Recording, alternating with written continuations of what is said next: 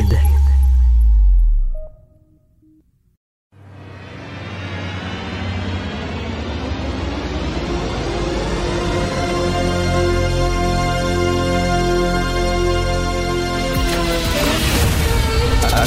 Attention, cette émission est laissée à la discrétion de l'auditeur. Les propos et les opinions peuvent choquer. Oreilles sensibles s'abstenir. Richard Martineau. Un animateur pas comme les autres. Richard Martineau. Merci la gang, merci d'être fidèle à Cube. Avant d'être en ondes, je regardais les télés qu'il y a dans le studio de Cube et j'ai vu passer une annonce de La vraie nature, l'excellente émission là, animée et produite par Jean-Philippe Dion.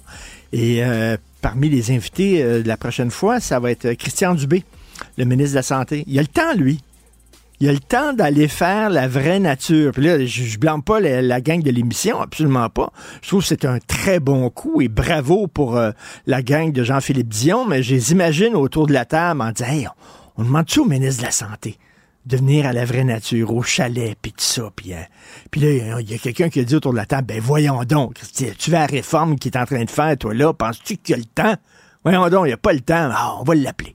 On n'a rien à perdre. Il n'y a pas le temps, il va nous dire non. » Mais Christian a dit oui. Il y a le temps d'aller faire La vraie nature. C'est correct. Il y a peut-être des gens qui vont dire hey, c'est le fun de voir des ministres de façon différente, puis qui nous parlent de leur vie, puis j'aime bien M. Dubé, puis tout ça, mais sauf que, tu sais, le message que t'envoies, c'est que t'as le temps de faire La vraie nature alors que le système de santé, il tout croche, puis qu'il y a une réforme qui est à l'ordre du jour. Entre autres, bref, je pose la question. L'histoire de Marc-André Grenon, vous savez, là, qui a finalement admis avoir tué Guylaine Potvin. Ça n'a pas de Christy de bon sens, cette histoire-là.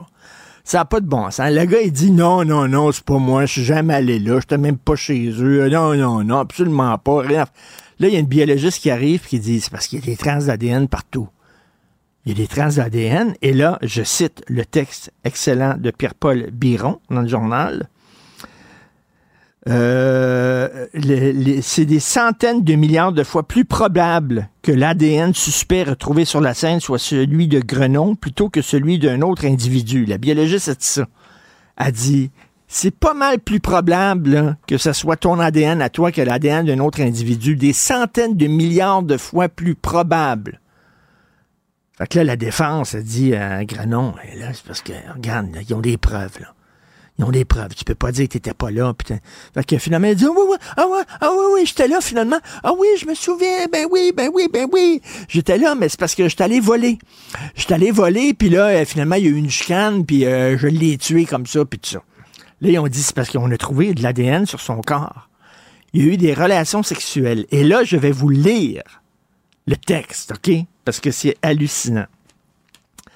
Les avocats de Marc-André Grenon plaide un vol qui a mal tourné, et si l'accusé a bien posé des gestes sexuels lors du drame, il serait survenu après la mort de la victime et ne pourrait donc pas constituer une agression sexuelle, a soumis la défense.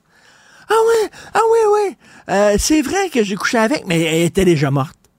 J'ai couché avec son cadavre, fait qu'elle a dit, c'est pas un viol, tu sais. Christy, voulez-vous rire de moi?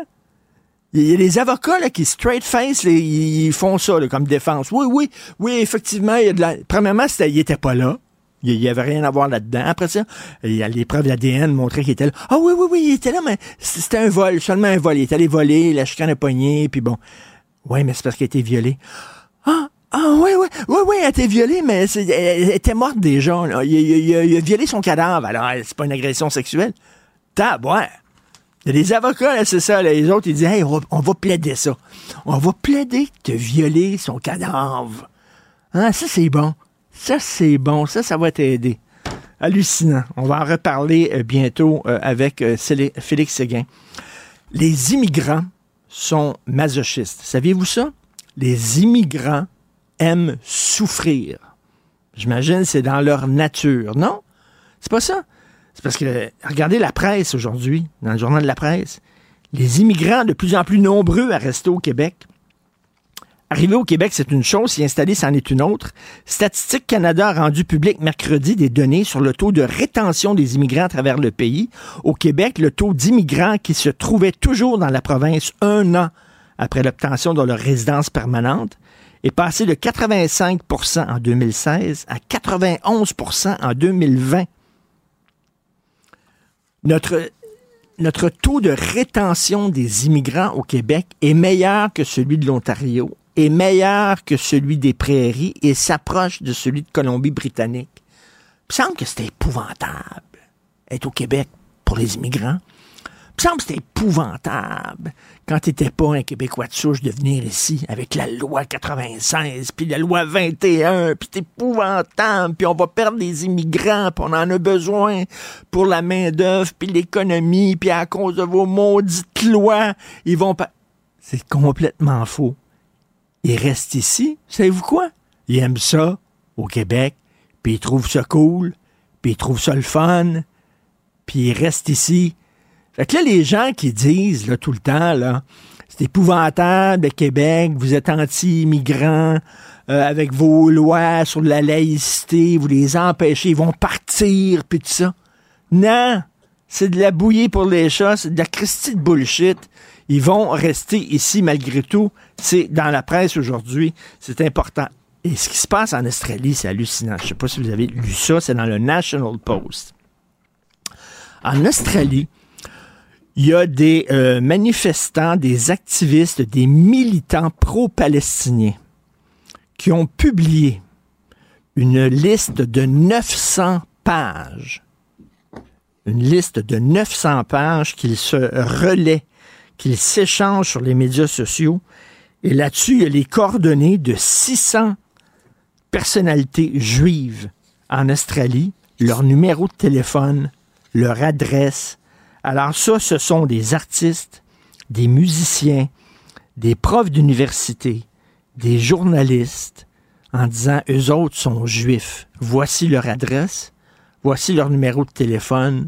Vous pouvez les écœurer parce qu'ils sont juifs. Pas les écœurer parce que ce sont des gens qui appuient le régime en Israël puis qui appuient l'intervention militaire d'Israël. Non, les écœurer juste parce qu'ils sont juifs.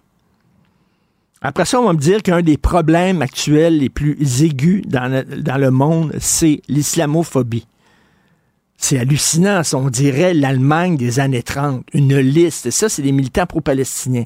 On va écœurer ces gens-là parce qu'ils sont juifs. À Toronto, il y a des centaines de militants pro-palestiniens qui ont pris d'assaut un hôpital juif, OK? Ils ont grimpé ces murs de l'hôpital juif, puis ils ont dit « Vive l'intifada », puis il y avait des drapeaux pro-palestiniens, puis tout ça. Qu'ils manifestent devant l'ambassade d'Israël est une chose. C'est parfait parce que tu t'en prends à un régime politique. Mais là, ils ont manifesté devant un hôpital juif parce qu'il y a le mot « juif ». Là, on s'en prend pas à Israël, on s'en prend aux juifs. Et là, il y a des militants juifs qui ont dit, des citoyens juifs, ça n'a pas de Christi de bon sens. Et là, Mme Amira Elghawaby, vous savez, là, qui dans le gouvernement Trudeau, ben elle, finalement, elle lutte contre l'islamophobie. Donc, cette dame-là, elle a dit, oui, mais regardez, là, c'est parce que quand même, il faut comprendre avec tout ce qui se passe à Gaza, puis ça n'a pas de bon sens, Israël, puis ça... Hey, chut, ouhou! Ça n'a rien à voir, là. On vise un hôpital parce que c'est un hôpital juif. Mais Amira Elghawaby, qui est censée lutter contre le racisme, est en train de justifier ça. En disant, oui, oui, mais regardez quand même ce qui se passe. Non, c'est pas justifiable. On vise un établissement parce que c'est un établissement juif. Et là, il y a le CIJA, avec Richard Martineau, qui demande la démission avec raison de Mme Elghawaby, avec raison, parce que là, je m'excuse, mais son jupon, sa tunique, je ne sais pas trop quoi, dépense. Parce qu'elle ne fait pas seulement là, que défendre les musulmans puis combattre l'islamophobie. C'est que là, son discours est quasiment un discours antisémite. Elle est en train de quasiment donner raison aux militants qui ont pris d'assaut un hôpital juif à Toronto en disant « Ouais, mais regardez bien. » Non, non, il n'y a pas de « oui, mais ». Il n'y a pas de « oui, mais ». Et en terminant, les gens qui critiquent la politique militaire d'Israël, c'est parfait. Bien sûr que vous avez raison, c'est dénoncé. Parfait. C'est épouvantable ce qui se passe à Gaza. Il y a des enfants qui meurent, les bombardements, tout à fait ça. Mais moi, quand je vois des gens sur leur page Facebook, par exemple, qui disent « c'est épouvantable ce qui se passe en Israël », je vais voir ce qu'ils ont écrit le 8 octobre dernier, au lendemain des attaques du Hamas. Est-ce qu'ils ont eu la même indignation? Est-ce qu'ils ont eu la même rage, la même colère? Puis là, tu regardes, puis regardons ça. Regardons ça, ils n'ont rien dit au lendemain du 7 octobre. Mais là, par exemple, quand c'est le temps de dénoncer Israël, avec raison, quand c'est le temps de dénoncer Israël, là, ils sont là. Mais vous étiez où quand c'est le temps de dénoncer les attaques immondes du Hamas, qui ont pris des mois pour creuser des tunnels? Ça a coûté super cher. Ils sont allés tuer des jeunes qui assistaient à un festival de musique. Il me semble que tous les artistes devraient s'élever en disant « ça n'a pas de bon sens, on a visé des gens qui aiment la culture. Là. On est allé dans un festival de musique, puis on a tué des gens. » Il me semble que toute la colonie artistique devrait monter en disant « ça n'a aucun sens. » Zéro, rien. Alors, les gens qui critiquent Israël, allez voir ça. Allez voir faites une petite recherche historique, allez voir ce qu'ils ont écrit au lendemain des attaques du Hamas. Vous allez voir, vous en allez entendre un bruit de criquet.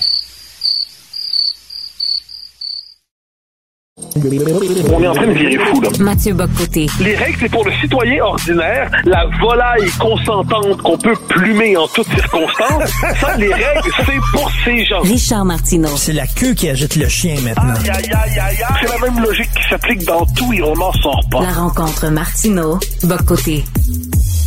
Hey Mathieu, c'est vraiment épouvantable. En Australie, là, les militants pro-palestiniens qui ont publié une liste de 900 pages avec les coordonnées de 600 personnalités juives, des artistes, des musiciens, des profs d'université en disant « ces gens-là sont juifs, voici leur adresse, voici leur numéro de téléphone, embêtez-les, emmerdez-les ». On dirait que c'est l'Allemagne des années 30.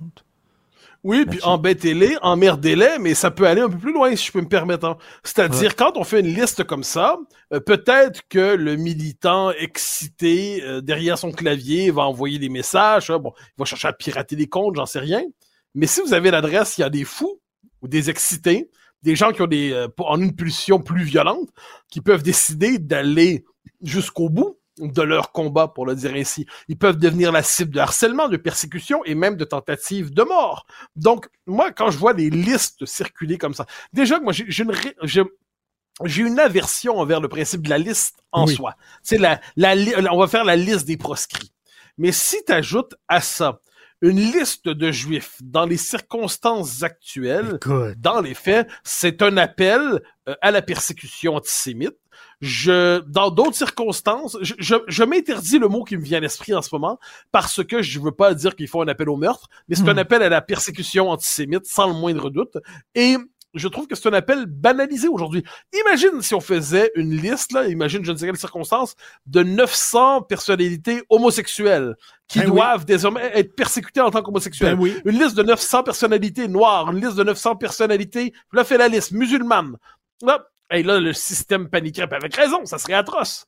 Mais là, c'est des juifs pions. C'est comme si ça choque, mais il y a toujours quelqu'un pour expliquer qu'il faut quand même comprendre ce qui se passe à travers ça. Donc, encore une fois, on nous dit critiquer Israël, c'est bien. Les dérives de l'État d'Israël, on a le droit de le faire. Ben, très juste, vous avez tout à fait raison.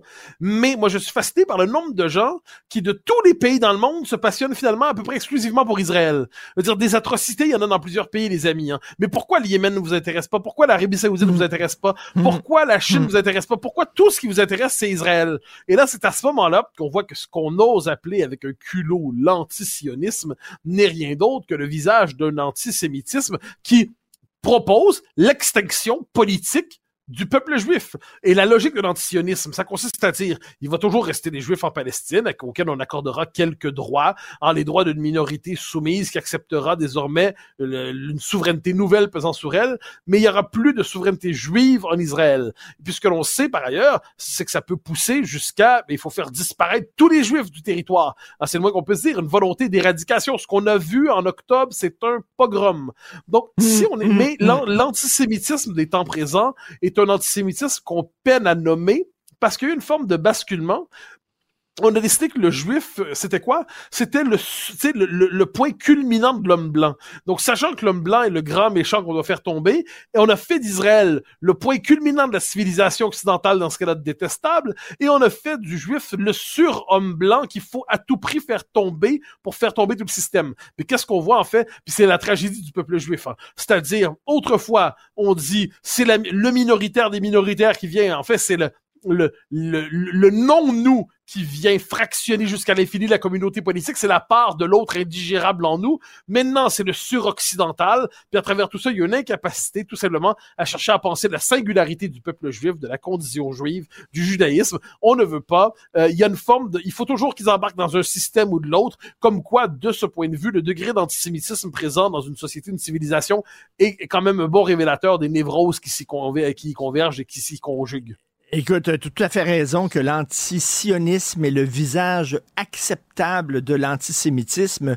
Je sais que tu veux parler de Capitaine Canada, Denis Coderre, mais avant, tu as vu ce texte de la presse, les immigrants de plus en plus nombreux à rester au Québec.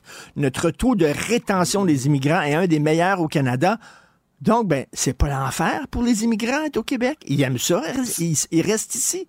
Il y en a ça doit être parce qu'on... Ça doit être parce qu'on est terrible, qu'on est raciste, qu'on est tellement insupportable et insoutenable qu'ils décident de rester avec nous parce qu'il y a un côté masochiste puis ils veulent faire l'expérience de la douleur en ce monde en vivant avec ces cutéreux paumés insupportables qui parlent mal anglais qui sont les Québécois. Ça, c'est l'explication qui me semble aller de soi. Non, mais c'est quand même fascinant, cela dit. C'est-à-dire, le Québec, et on peut le comprendre à l'échelle de l'Amérique du Nord, le Québec est une société, je crois, attachante. Le Québec est une société, puis même à l'échelle du monde, dire, pour peu qu'on voyage un peu, il y a quand même une originalité québécoise qui est globalement une forme de société bienveillante, une société tranquille, une société qui tend facilement la main, une société qui dit « tire-toi une bûche, embarque, ah ouais ». Il faut juste que tu nous envoies un petit signal que tu veux être dans la gang, on dit « tire-toi une bûche ». Parce que les Québécois, l'histoire a fait en sorte qu'ils savent qu'ils ne sont pas toujours désirés, qu'on juge qu'ils sont un peu de trop. Mais, si on leur dit, vous êtes pas de trop, puis non seulement je vous respecte, puis pour vous montrer que je vous respecte, je vais me mettre à sacrer comme vous. Ça, c'est, moi, j'ai toujours dit ça, c'est le côté à la fois beau et triste du Québec. C'est que le premier signal qu'on donne de nous-mêmes, quand on nous reconnaît à nos sacres, les los tabarnakos, mais de l'autre côté, les immigrants qui veulent s'intégrer à nous, ils disent, si je veux renvoyer le signal que je suis dans la gang, je vais me mettre à sacrer aussi. Donc, il y a cette espèce de sac comme symbole d'intégration. Je note que c'est tout à fait vrai, si je peux me permettre. Je te disais, il y a quelques jours, hier, j'étais, comme toujours, j'étais à Paris, mais là, on a une séquence dont je te parlais sur CNews, où il y a une attaque du Conseil d'État contre nous. Puis autant que, tu sais, j'ai jamais caché mon accent, j'ai jamais dissimulé mon accent, mais mettons, je passe pas ma vie à accumuler les sacres dans m'amener. Bon, tu sais, quand ça sort, tu sais, je dis pas, ah putain de bordel, mais là, depuis 48 heures, je pense que j'ai donné un cours de sacre à tous les gens de CNews qui ont découvert tout à la fois, non seulement lesquels on peut utiliser, hein, Chris, Batin, Hostie, Calice, Ciboire, et comment on peut les amener ensemble. L'hostie de tabarnak de Calice de Ciboire, moi, tiens, donc là, évidemment, je précise, chers amis, que je ne parle pas comme ça en général et qu'il ne faut pas parler comme ça. Mais pourquoi je dis ça? C'est quand le Québécois en nous remonte, disons que ça peut s'emparer de notre langage et le rendre fleuri. Et de ce point de vue, ce que je trouve beau, c'est combien de fois j'ai vu ça, un chauffeur de taxi haïtien, quelqu'un le coupe en voiture, là, dit « Tabarnak! » Là, c'est formidable. T'sais, il est des nôtres. Il n'y a rien de plus beau qu'entendre un tabarnak qui nous vient d'un chauffeur de taxi haïtien qui, de ce point de vue, à mon avis, vient de passer tous les tests d'intégration du monde. Alors donc, le sacre comme outil d'intégration massive. J'en ai toujours été convaincu. Bon. Écoute, Denis Coderre, Capitaine Canada, et là, il va forcer François Legault aussi à sortir son uniforme de Capitaine Canada. Est-ce qu'il va y avoir une surenchère entre les deux, là? Mais c'est passionnant ce qui se passe en ce moment. Les planètes s'alignent les unes après les autres. Chers amis, le troisième référendum s'en vient. Et pourquoi? Parce que là, François Legault contre Paul Saint-Pierre Plamondon. Il pouvait dire, vous êtes séparatistes. Moi, j'ai pas envie de référendum. On veut pas de référendum, pas de référendum, pas de référendum, pas de référendum. Bon, d'accord, on a compris. Mais là, à un moment donné, ça avait l'air, tu sais, quelquefois, je dirais, là, je parle pas de François Legault ici, mais ceux qui répètent pas de référendum, pas de référendum, pas de référendum, ils ont l'air de reine mam. C'est-à-dire, ils sont enfermés dans une espèce de formule dont ils ne peuvent sortir, parce que ça relève presque du tic. Bon. Mais là, qu'est-ce qu'on voit? On a le Denis Coderre qui va voir la CAQ en disant « Non, mais pour moi, vous êtes pas des vrais fédéralistes. Vous êtes des nationalistes. Vous êtes des nationalistes cachés. » Donc là, entre Paul Saint-Pierre Plamondon, qui rappelle Le logiciel indépendantiste assez efficace. Et de l'autre côté, Capitaine Canada, un peu folklorique par ailleurs, convenons-en, ben la CAQ va être écartelée. Et quand j'ai vu hier le pauvre Bernard Drainville, pour qui, je le dis, j'ai de l'estime. Puis plus que de l'estime, j'ai de l'affection. C'est un homme qui, pour moi, a compté au Québec depuis 15 ans. Puis c'est quelqu'un dont j'estime l'œuvre politique. Elle est obligée de répondre que les Québécois ne veulent pas de référendum, puis c'est des vieilles affaires, des vieilles chicanes. Je me dis, mais Bernard Drainville, il doit se faire du mal quand il fait ça. Il doit... C'est pauvre, lui. Et je pense que la grande clarification qui viendra va nous amener à... Il y a deux CAQ dans la CAQ. Il y a la CAQ bleue, puis il y a la CAQ rouge. Puis, il y a beaucoup de gens qui... À un moment donné, la conscience, ça travaille. Là. Il me semble que Bernard Drainville, au fond de lui-même, n'est pas un indépendantiste. Il a beau nous dire ce qu'il veut. On sait très bien ce qu'il pense et ressent et souhaite au fond de lui-même. Donc, François Legault, là, c'est un autonomiste, c'est un nationaliste. Ça ne tente pas vraiment de jouer la carte de Capitaine Canada, puis j'adore la fédération, puis tout ça, mais il va être comme obligé de le faire. Non, mais François Legault, qui est Capitaine Canada, c'est comme moi qui est l'ambassadeur du régime vegan. Tu me crois pas. Bon. Et puis, tu me crois pas avec raison.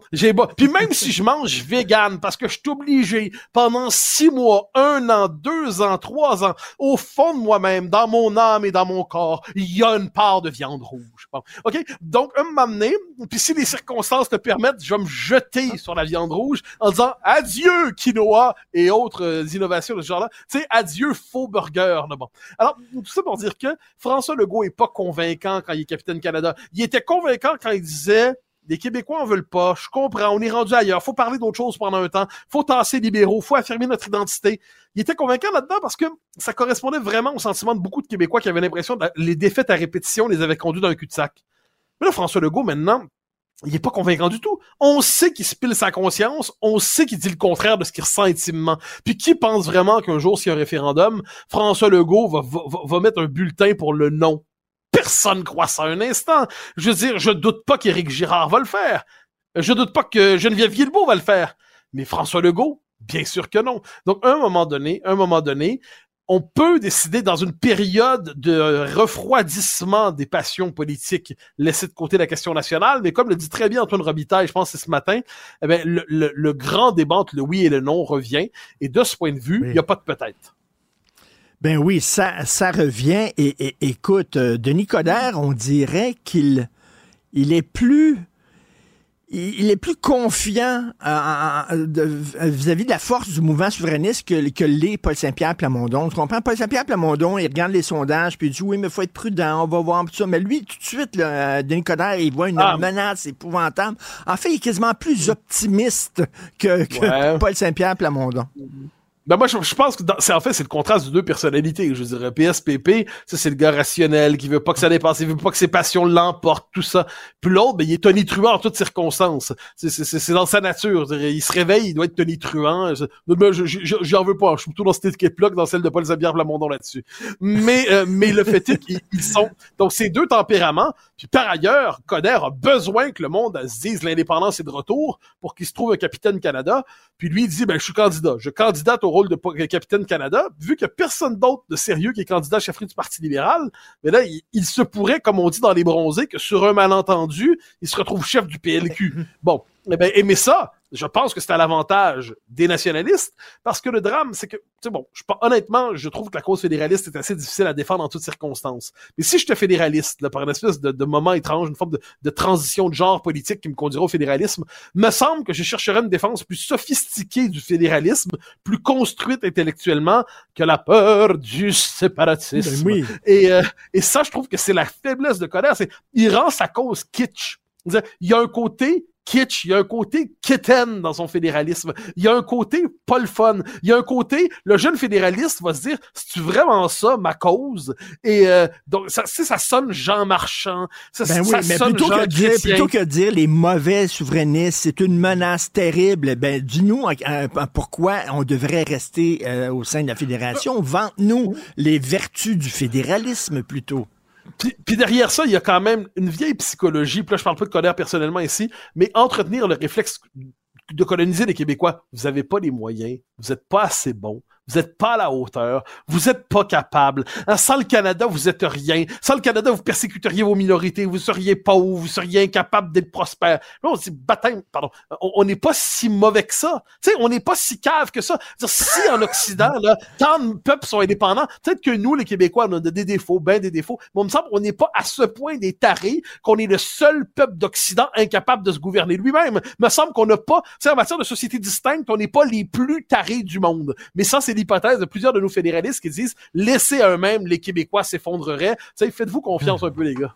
Et là, Denis Coderre a parti un mouvement là, non merci, hein, non merci, qui dit aux souverainistes, est-ce que tu penses que le Parti libéral du Québec va dire non merci à M. Coderre? Ben, j'ai été sur la page du non merci aujourd'hui. Pour l'instant, quand j'y suis allé, il y avait 5 ou 6 likes, comme on dit en bon français Facebook. Je ne doute pas qu'à la fin de la journée, il pourrait en avoir 50. Ce serait 10 fois plus. Ce serait comme une forme de succès, mais pas vraiment non plus. Merci beaucoup, Mathieu Bock-Côté. À demain. Martineau. Sa vulgarisation est d'une grande clarté. La controverse adore Richard. C'est comme Richard. C'est comme ça. Cube Radio. En direct à LCN. Juste avant d'aller te retrouver, Richard, on a Donald Trump présentement qui est en train de s'adresser aux médias. Juste avant, ben, il vient de terminer tout ça. Il vient de s'adresser aux médias en attente de son audience dans l'affaire, parce que c'est difficile maintenant de se démêler entre ses affaires judiciaires. Aujourd'hui, c'est les paiements à Stormy Daniels. Donc, il a donné son point de vue aux médias dans les derniers instants. Salut officiellement. Écoute, je suis fatigué, moi. Je suis fatigué. Là. Hier, là, ma blonde et moi, on a stocké du canage dans le sous-sol. On a mis des planches de bois devant les fenêtres. On a sorti notre argent de la banque. On a mis ça en dessous du matelas. Je veux rien dire à Denis Coderre. On est prêt à faire face à la menace souverainiste de la maison. Là. On est prêt. Ça s'en vient. Là. On est vraiment prêt, Capitaine Canada. Tout est prévu. C'est bon. Hey, Richard, ce qui se passe à Ottawa présentement avec le scandale d'ArriveCan, on a l'impression que c'est la pointe de l'iceberg. Déjà, on se dit ça a coûté 750 fois plus cher que prévu, mais là, on s'aperçoit à mesure qu'on en découvre que l'entreprise qui a eu une bonne part des contrats, ça fait un bout de temps qu'ils obtiennent des contrats du fédéral. Hey, c'est complètement fou. Là. Tu sais, on sait que la machine fédérale fonctionne mal. Hein. Le logement, les frontières, l'immigration, les passeports, la paie des fonctionnaires. Tu sais, on dirait que Justin Trudeau a de la difficulté à faire marcher la machine. Mais ça risque d'être le scandale qui va le faire couler. C'était censé coûter 80 000 ça a coûté 59 millions. Je t'avais dit 54 millions l'autre jour, je me suis trompé. C'est 59 millions de dollars. 5 millions de plus ou moins rendu là. Écoute, ouais, c'est des pinottes, là, tu sais. La vérificatrice générale a dit qu'elle n'a jamais vu un cas de mauvaise gestion comme ça. Et la presse nous a appris hier que cette entreprise-là, GC Stratégie, qui est derrière ArriveCan, la fameuse application ArriveCan, ils ont eu 140 contrats depuis 2015 pour 258 millions de dollars. Et non seulement ça, mais écoute, en octobre 2020, ils ont décroché un contrat de 2,3 millions de dollars et ils avaient participé à rédiger l'appel d'offres. Donc, ils ont rédigé un appel d'offres était fait pour eux autres. Pour eux autres. Et d'ailleurs, l'appel d'offres était tellement pointu que c'est la seule entreprise qui finalement participait à l'appel d'offres, c'était eux autres, puis ils l'ont remporté. Et quand ils ont décroché le contrat, ils ont invité tous les hauts fonctionnaires responsables du dossier à participer à une dégustation de whisky. Tabarnouche, écoute, là, je veux dire, vraiment. Et tu sais, on le dit, au provincial comme au fédéral, il faut qu'il y ait une commission d'enquête sur l'octroi des contrats en technologie. Parce que moi, je suis convaincu que ce qu'on a entendu là, dans le milieu de la construction là, avec la commission Charbonneau, c'est de la petite bière. Je suis convaincu que c'est de la petite bière par rapport à ce qui se passe. C'est toujours les mêmes entreprises qui ont les mêmes contrats, sans appel d'offres, directement, des gros contrats. Écoute, ça sent la corruption, ça sent les cadeaux en dessous de la table. Il faut une commission d'enquête, autant au provincial qu'au fédéral, sur l'octroi des contrats en technologie. Oui, parce que ça semble pas être un accident de parcours, ArriveCan. On dirait que c'est une façon de gérer les contrats ou d'octroyer les contrats qui est assez établie depuis longtemps. Par ailleurs, Richard, les tarifs chargés par les cliniques privées sont carrément indécents. OK, je vais te raconter une histoire personnelle, là, parce que c'est une chose de lire des reportages. Je sais que j'aime ça quand tu me racontes des histoires personnelles. Hein? Ben là, elle est personnelle, OK, là? c'est une chose de lire les reportages sur les problèmes du système de santé, mais quand tu le vis, toi, c'est autre chose. Il y a quelque temps, j'ai passé un test sanguin de routine, OK, pour le cholestérol, le diabète et tout ça. Ils ont trouvé quelque chose. OK, là, ils ont dit, faut que tu passes un test plus approfondi pour voir si ça confirme ou ça infirme ce qu'on pense. Okay. Je te passe les détails. Ouais. Mais tu sais, ça presse. Il faut que j'ai passé un test. Je n'ai pas de médecin de famille, OK? J'en ai pas. Fait que là, j'ai un ami qui travaille dans le système de santé. Il dit, écoute, tu devrais aller dans telle clinique privée. Ils sont bons, puis tout ça. J'appelle la clinique privée. C'est 450 $. La première rendez-vous, c'est 450 $. Et après ça, le suivi, c'est 250 $ le rendez-vous. OK? Moi, je m'en tire pas en bas de 1000 $ avec cette affaire-là. Tu sais, j'ai payé toute ma vie pour le système de santé public. Ouais. J'en ai pas eu besoin. Là, j'ai besoin du système de santé. Il faut que je me tourne vers le privé parce que moi, c'est correct, là. Je gagne bien ma vie, heureusement. C'est correct, je vais le payer. Mais c'est pas à la portée de tout le monde. Imagine-toi quelqu'un qui est dans ma situation, toi, là, qui doit passer un test en disant, ben là, c'est-tu sérieux, c'est-tu pas sérieux ce que j'ai, etc., qui doit passer un test. Et là, qui n'a pas l'argent, c'est indécent. C'est indécent. Et là, le système de santé, des cliniques privées qui profitent que des gens soient malades pour s'en mettre plein les poches.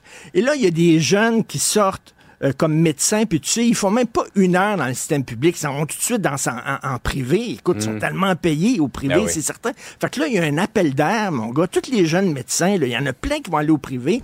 Écoute, 450 $ la première meeting de 15 minutes, 10 minutes à peu près. Alors là, écoute, moi, je regarde ça, puis je me dis, OK, là, je le vois, là. Moi, je peux payer ça. Les gens qui n'ont pas mes moyens, ils peuvent pas se payer ça. Et les médecins qui vont... Puis tu sais, je trouve ça... Quand tu t'en vas comme médecin, là, je comprends, tout le monde a le droit de bien gagner sa vie. C'est correct, tout le monde a le droit de bien gagner sa vie. Mais c'est-tu rien que l'appât du gain qui te motive? C'est-tu rien que faire du fric? Quand il y a des cliniques comme ça qui disent, nous autres, là, tu sais, il y a un besoin, là, on va se faire full cash, là, puis on va... Tu sais, c'est comme... C'est un peu indécent. Il me semble que tu t'en vas comme médecin aussi pour soigner les gens aussi, puis les gens qui ont toutes sortes de tu sais, il y en a qui ont des moyens, il y en a qui n'ont pas de moyens. Bref, je regarde ça et il y a un problème vraiment avec notre système de santé. Moi, ça me touche pas, heureusement, mais il y en a plein comme moi qui n'ont pas de médecin de famille, qui n'ont pas beaucoup d'argent, puis eux autres, ben regarde, ils passeront pas leur test, puis peut-être dans ce temps-là, ils ont une maladie grave qui va se développer. C'est épouvantable. Vraiment, là, et si la tendance se poursuit, on va de plus en plus avoir recours au privé, devoir avoir recours au privé, parce qu'on n'a pas réponse à... Tout à fait. Et de plus en plus de jeunes médecins qui étudient là-dedans vont s'en aller au privé. Donc, le privé va être de plus en plus fort, le public de plus en plus faible. Vraiment, c'est assez inquiétant. J'ai l'impression qu'on t'a ausculté ce matin, Richard. Oui. On est plutôt au bilan de santé. Oups! Martineau. Pour l'instant, nos avocats nous disent que tout est beau.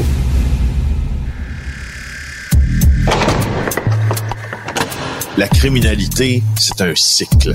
Et tu vois, le nouveau procès va se dérouler sans qu'aucun témoin ne se présente à la barre.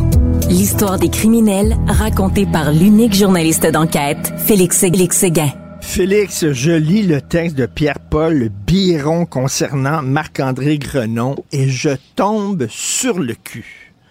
Vraiment, ah oui, je sais. Je m'excuse, mais quand la défense dit oui, c'est vrai qu'il y a eu une relation sexuelle avec Guylaine Potvin, mais elle était morte. C'était après sa mort, donc vous pouvez pas l'accuser de viol. C'était après sa mort. Là, tu dis, attends une minute, c'est ça la défense, toi, là. J'ai violé Canard, mais je l'ai pas violé elle. Tu vas comprendre, parce qu'on va en parler beaucoup dans cette chronique-là. D'un, parce que le procès de Marc-André Grenon, à l'agenda des procès qui vont se tenir ou qui se tiennent au Québec là en 2024, c'est probablement l'un des plus importants en termes juridiques, parce qu'on teste des nouvelles techniques d'enquête basées sur une nouvelle science médico-légale, parce que le meurtre qu'on attribue à M. Grenon est extrêmement crapuleux, celui de Guylaine Potvin, survenu au Saguenay-Lac-Saint-Jean au début des années 2000, puis il a été arrêté 20 ans après les faits. Alors, il est en procès présentement et Pierre-Paul Biron, comme tu le dis, comme tu le soulignes là dans le journal, fait un très bon travail de vulgarisation. Alors, deux préambules avant de parler de l'article de Pierre-Paul Biron. Attention, il y a des détails extrêmement graphiques dans ça. Honnêtement, c'est difficile à lire, pas parce que c'est mal écrit, parce que c'est confrontant ce qui est dit dans ça. Et je te fais peut-être le préambule maintenant le plus important.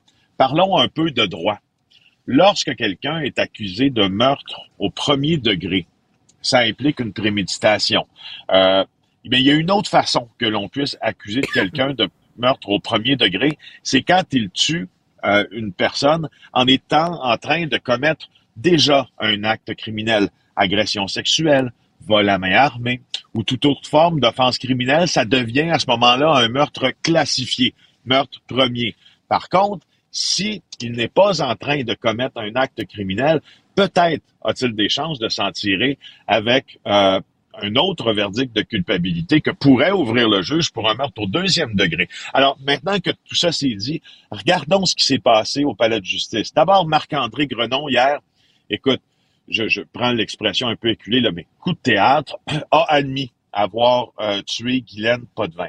Par contre, ce que la défense, que les deux avocates de la défense, embauchés par M. Grenon, allègue, c'est que lorsque M. Grenon serait entré dans la résidence de Guylaine Potvin, il entrait là dans le but d'avoir une relation sexuelle.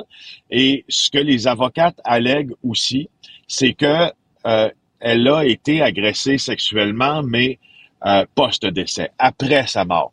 Alors, ce que disent les avocates de M. Grenon, c'est que la seule, elle s'adresse au jury, là. La seule façon de trouver coupable de meurtre premier degré, c'est si vous en venez à la conclusion qu'il a agressé sexuellement Guylaine Potvin avant de lui donner l'avare, mais c'est impossible avec certitude, selon le témoignage de la pathologiste qui a été entendue, de situer l'agression sexuelle antérieurement à sa mort. Alors, ce que les avocates estiment, c'est qu'elle a été agressée après sa mort parce que, bon, elle se fie sur le témoignage de la pathologiste Caroline Tanguay, qui a expliqué, en fait, que selon la perception de la défense, dans ce tout-là, on ne peut pas statuer sur le moment de la mort. Alors, écoute, c'est un revirement de situation. Mais Félix, pendant longtemps, il a dit, c'est pas moi, j'étais pas dans l'appartement, j'étais pas là, j'étais pas... Là, ils ont dit, regarde, c'est parce qu'il y a de l'ADN partout. Il a dit, ah oui, c'est vrai, oui, c'est moi, mais je suis allé voler, puis une chicane, puis bon, finalement, elle est morte. Oui, c'est parce que t'as couché avec, il y a de l'ADN sur son corps, puis tout ça, de sperme. Ah oui, mais j'ai couché avec, mais après qu'elle soit morte. Hey, Christy, veux-tu rire de nous autres, toi? Ben, vraiment. Richard, ça, c'est ta lecture des faits. Je te rappelle qu'on est à procès, puis que c'est un moyen de défense que l'accusé peut utiliser. Maintenant, maintenant que t'as dit ça, c'est... Là, on instaure, hein, tu vois là que la défense, dans ça, instaure une notion de doute raisonnable sur ce fait-là, là, bien encadré.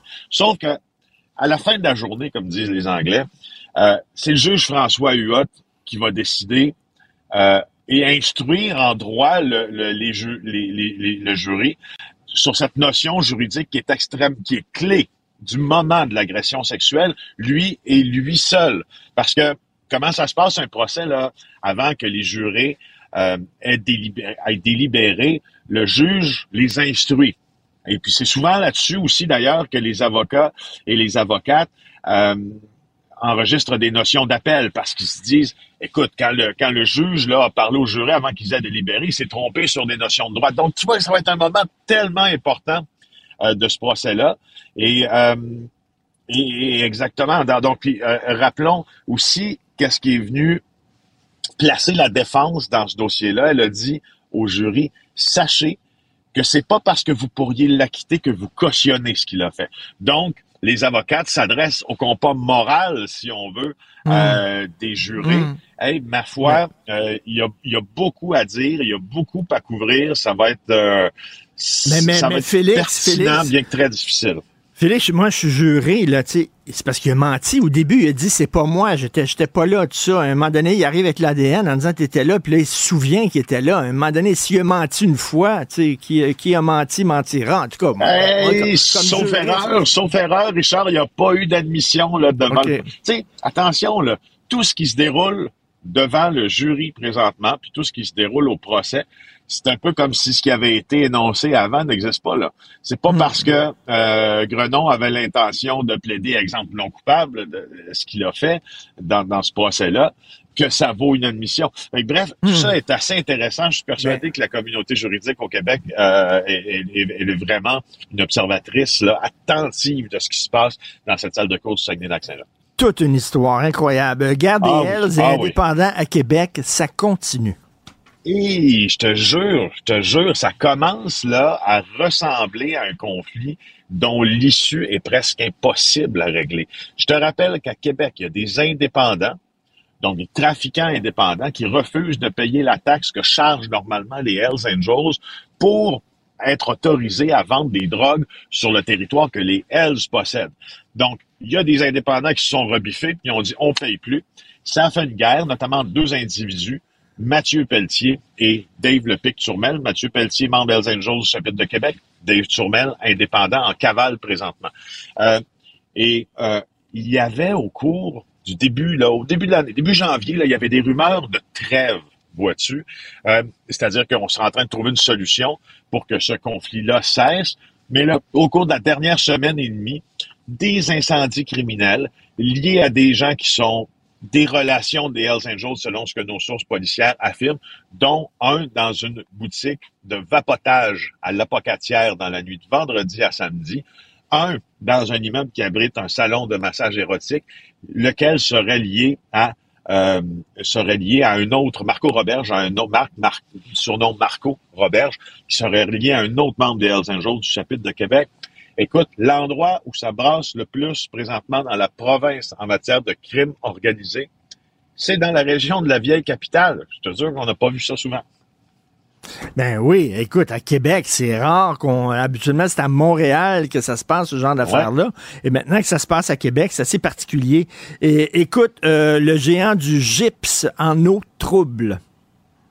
Oui, le roi du gypse, donc Hugo Bernard, là, a de la difficulté à payer ses employés.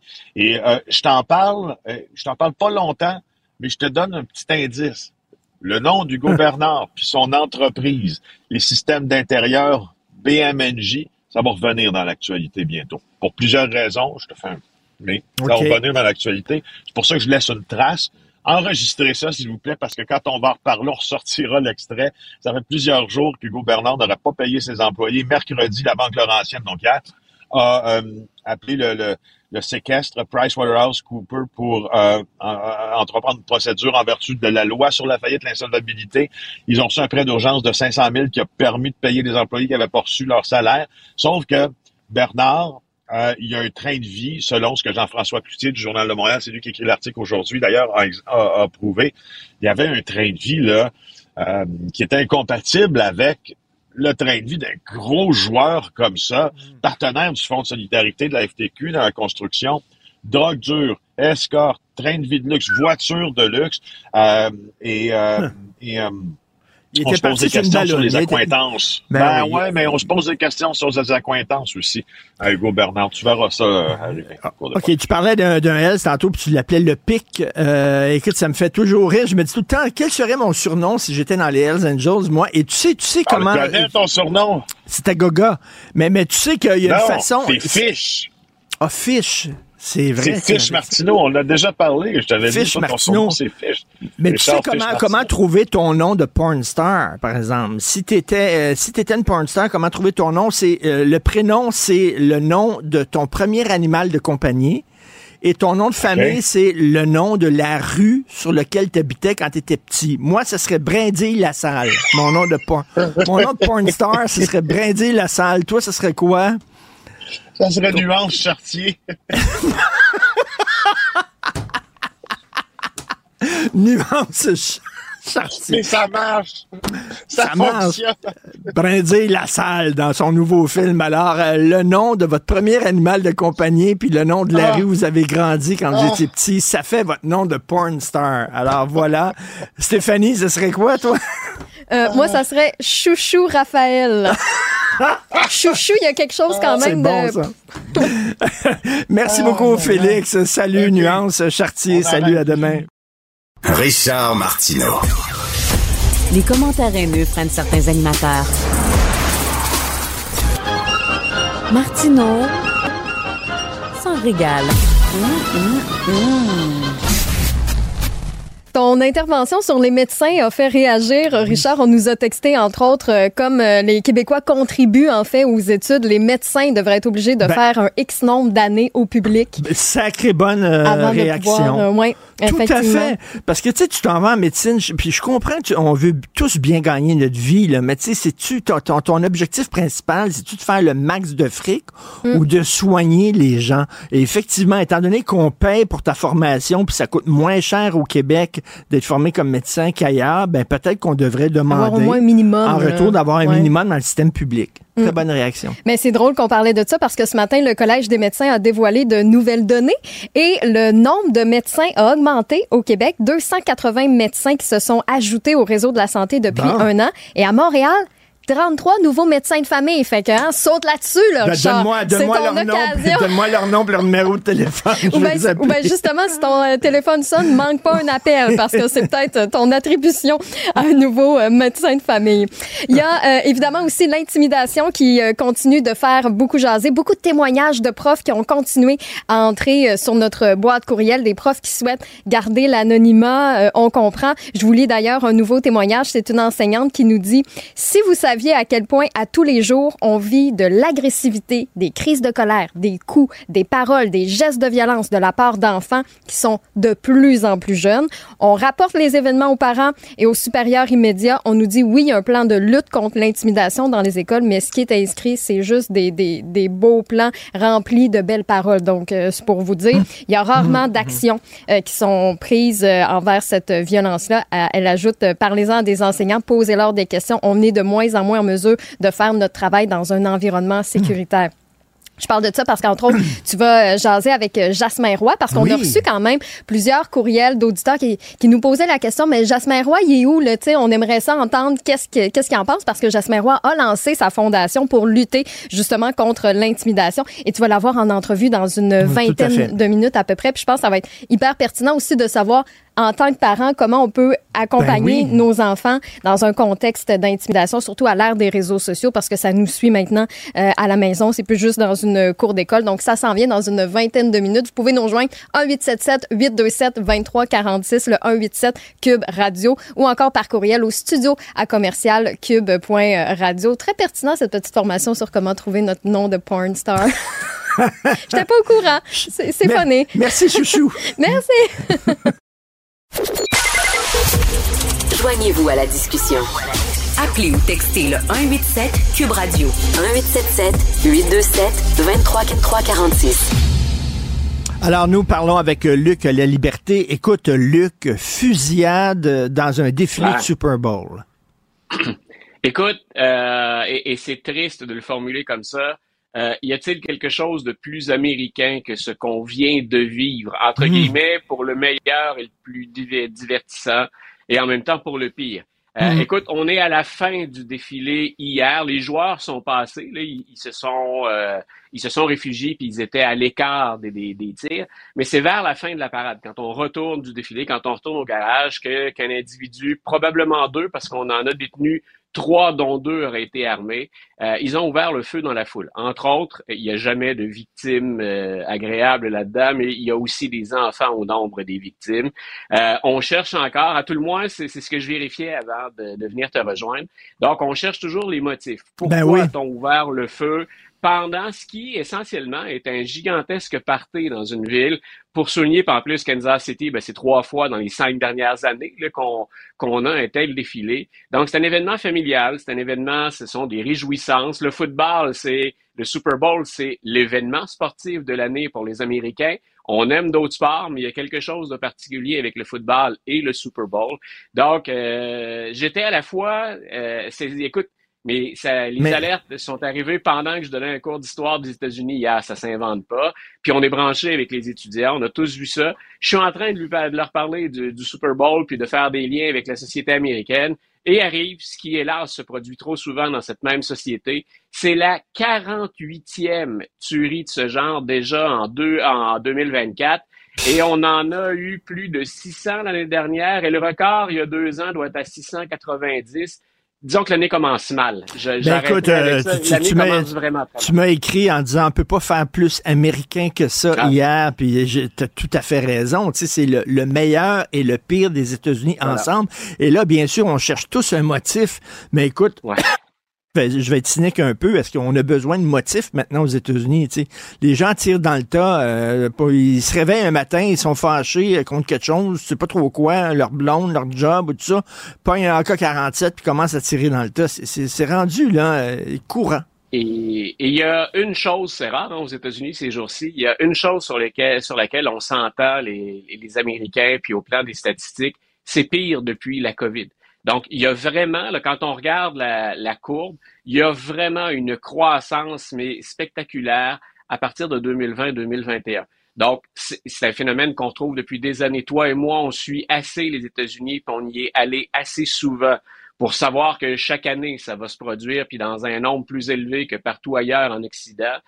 Mais la COVID semble avoir été une tempête parfaite pour ceux qui... hélas, déjantent, perdent le fil des choses, en ont trop, craquent et décident de se rabattre sur ce qui est malheureusement trop facilement disponible aux États-Unis, les armes à feu. Tout à fait. Écoute, bonne nouvelle pour les démocrates hier. Non. Écoute, il n'y a pas beaucoup de bonnes nouvelles ces temps-ci, du moins dans la couverture ou dans la perception. Quand on regarde les résultats d'une administration démocrate, on en a déjà parlé tous les deux, il y a des choses dans le bilan qui sont très positives. On n'arrive pas à les vendre. On n'arrive pas à convaincre, en tout cas, que c'est Joe Biden qui est responsable de ça et qu'il est capable de continuer et de répéter. Joe Biden, d'ailleurs, c'est une des choses sur laquelle on s'interrogeait, son effet ou les perceptions à l'endroit du président, dans une élection qui a lieu ni plus ni moins qu'à Long Island. On est à New York, mais on est dans une circonscription, même si on est à New York, c'est une circonscription qui est une circonscription pivot. Donc, c'est celui qui était là, c'est celui dont on a botté les fesses hors de la Chambre des représentants, George Santos. Donc, on a dit, grosso modo, et ce sont les républicains qui s'expriment, il est une véritable disgrâce. Donc, on l'a exclu, chassé de la Chambre des représentants. Et là, c'est les démocrates qui viennent de reprendre ce siège, je répète. Donc, on l'avait perdu par, je pense, 6-7 points. On vient de le regagner par 8 points.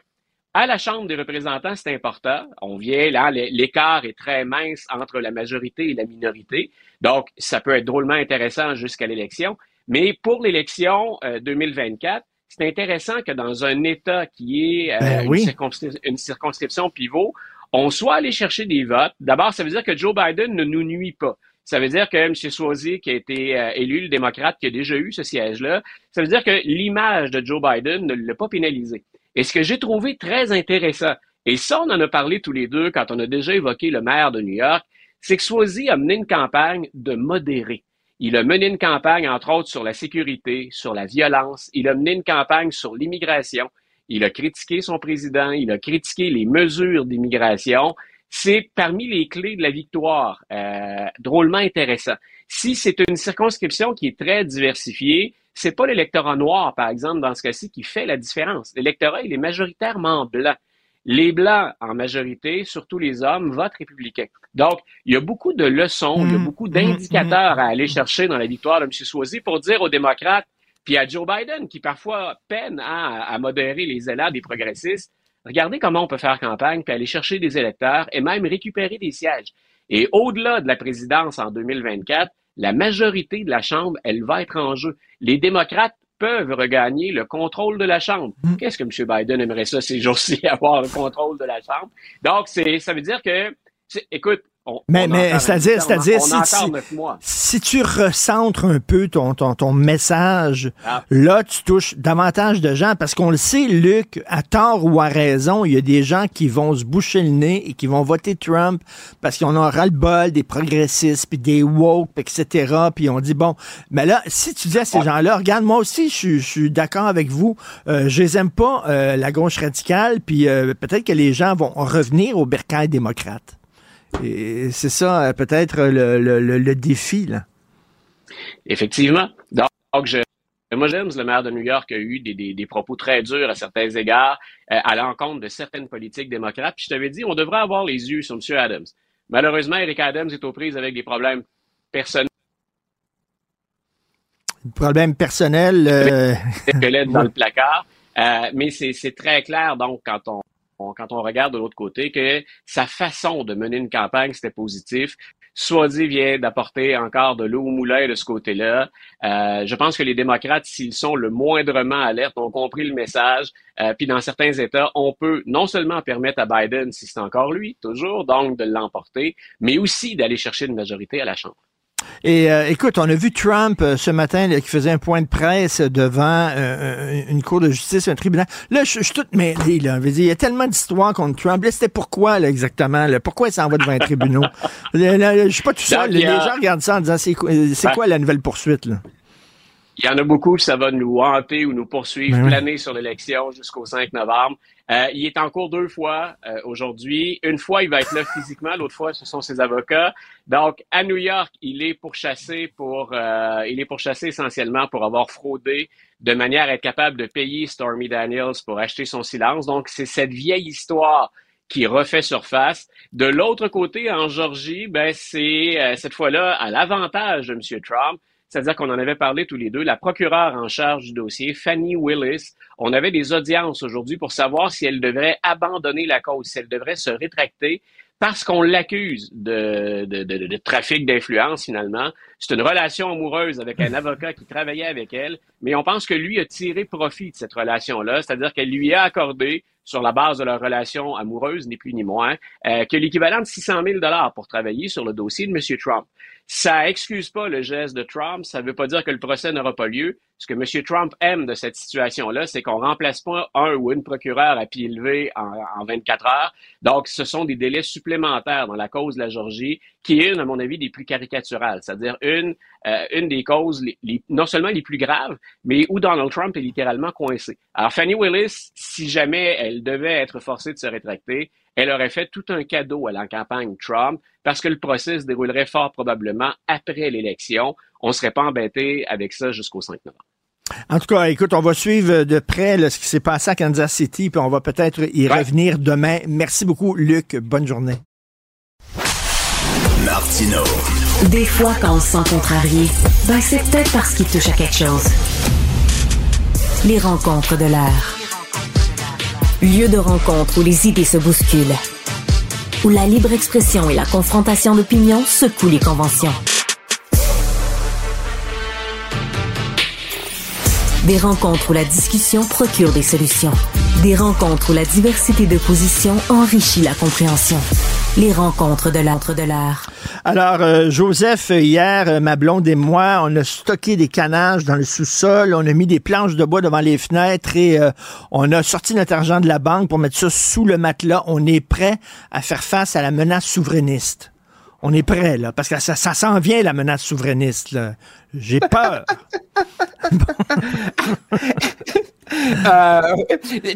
Hier, tu me disais que tu vis ta vie comme un film. Est-ce que tu te rappelles ce film assez amusant, il y a quelques années, où le gros John Goodman jouait, ça s'appelle Cloverfield Lane. C'est une espèce de capoté qui kidnappe un couple dans un abri, pour, au fond, se faire divertir, pas trop s'ennuyer, puis effectivement, il attend l'apocalypse. Alors, je nous imagine, toi, puis moi, puis Sophie, regardant des films, parce qu'évidemment, dans notre abri, il faudrait ait un lecteur de films. Sinon, c'est impossible. Pas besoin, parce que dans notre abri, il va y avoir Denis Coderre, il est très divertissant. Pas besoin de films avec Denis Coderre, il est très divertissant. Richard, écoute, si tu m'avais dit, il y a 6 mois, qu'on aurait un tandem Denis Coderre, Paul Saint-Pierre Plamondon, réactivant le débat référendaire, je te serais dit, Richard, propose pas ça à une maison de production comme scénario. Tu vas faire rire, toi. Mais non, peux-tu croire? Mais le seul message qu'ils ont à dire, parce qu'il ne peut pas vanter le fédéralisme, parce qu'il n'y a rien à vanter, donc c'est encore le message de peur. Ah oui. Les souverainistes, tout ça, c'est d'un pathétique, incroyable. Écoute, il va fonder, si j'ai bien compris, un comité, ou en tout cas sa campagne va s'appeler Non merci. Non, merci. Écoute, ça c'est même pas 95. Ça, c'est 80. Tu te rappelles quand il y avait, le fédéral avait des espèces de pubs, tu sais, contre l'alcool, pour la modération, sorti juste au moment du référendum, et ça disait « Non merci, ça se dit bien, subtil! » C'est pas possible. C'est pas possible. Est-ce que tu penses que le Parti libéral du Québec va dire « Non merci » à Denis Coderre? Écoute, est-ce qu'ils ont tellement de meilleures options? C'est sérieusement, là. Écoute, imagine, pogné avec Denis Coderre. Je sais pas, là. Si j'étais un libéral, je serais complètement catastrophé, là. Écoute, ça commence à devenir caricatural. C'est comme si Denis ne faisait même pas d'effort pour essayer de se réinventer, au moins partiellement, se renouveler, mettre à jour l'argumentaire. Il ressort un vieux VHS, là. Tu sais, les grosses cassettes, là, tu sais. C'est pas possible. C'est pas possible. Un bêta, même. Ça n'a pas de bon sens. Écoute, ça n'a pas de maudit bon sens, c'est ridicule. Écoute, le ministre Bernard Drainville qui a renouvelé le permis d'une école juive ultra-orthodoxe qui ne respecte pas le régime pédagogique du Québec. Richard, je vais te surprendre.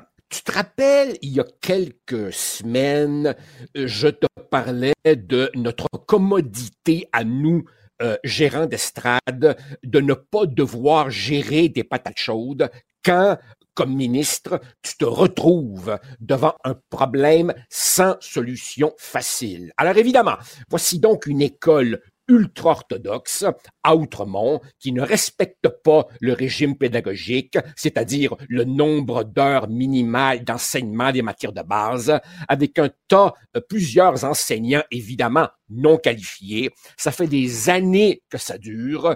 Les conseillers du ministre lui ont dit « Vous ne devriez pas renouveler ce permis. » Ça fait partie d'ailleurs, cette école, d'un groupe de 5 écoles qui, dès 2009, du temps où Michel Courchaine était la ministre, avait signé une entente disant « On se donne 3 ans jusqu'en 2012 pour se conformer à vos exigences. » Ça n'a pas été fait pantoute.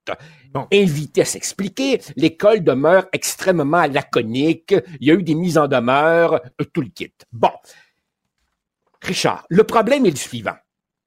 Le problème est qu'une société démocratique comme la nôtre est relativement démunie contre le fanatisme. Supposons qu'on ne renouvelle pas le permis, qui serait mon inclinaison première, je l'avoue. Évidemment, 0 subvention, 0 accommodement. Qu'est-ce que tu penses qui risque de se passer? Moi, ma crainte serait que ces enfants et leurs parents et tout ce système choisissent la clandestinité.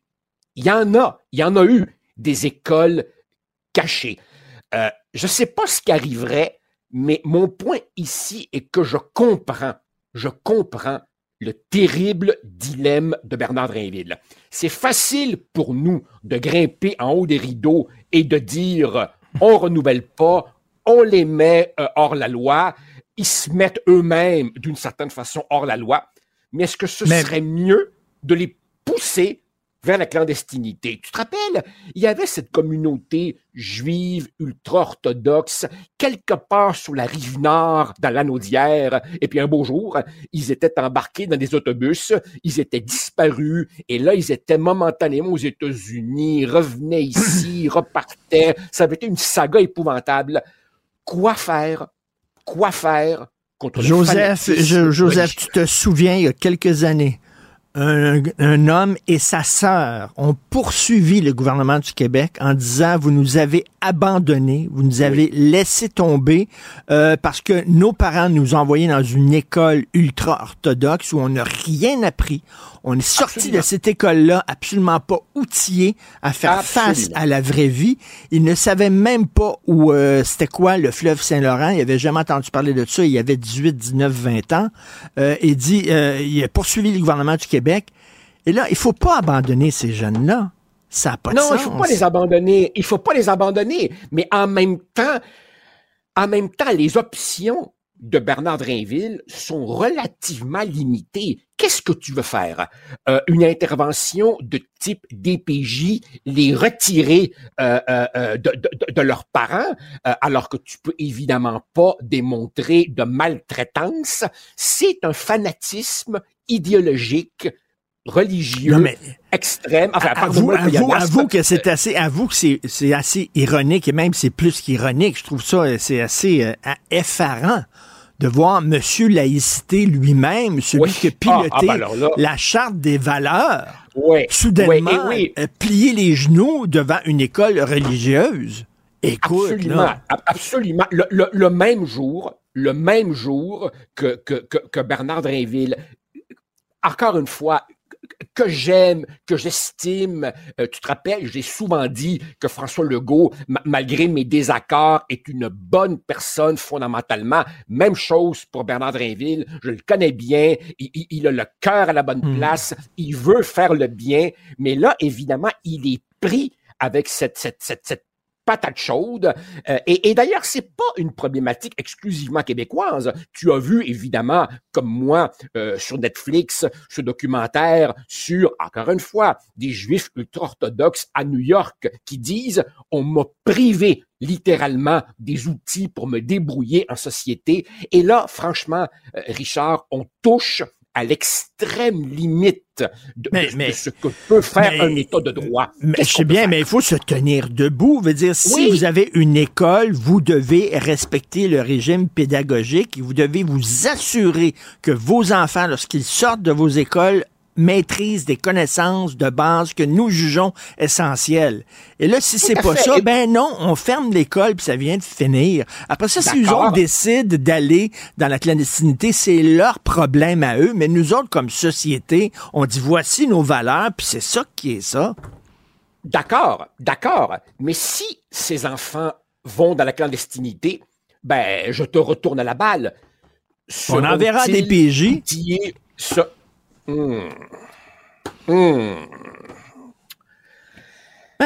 En gros, pensez-y bien. Est-ce qu'on va se mettre à légaliser le vol sous prétexte que si on ne légalise pas, il y a des gens qui vont voler de façon underground? À un moment donné, on a des valeurs. Là.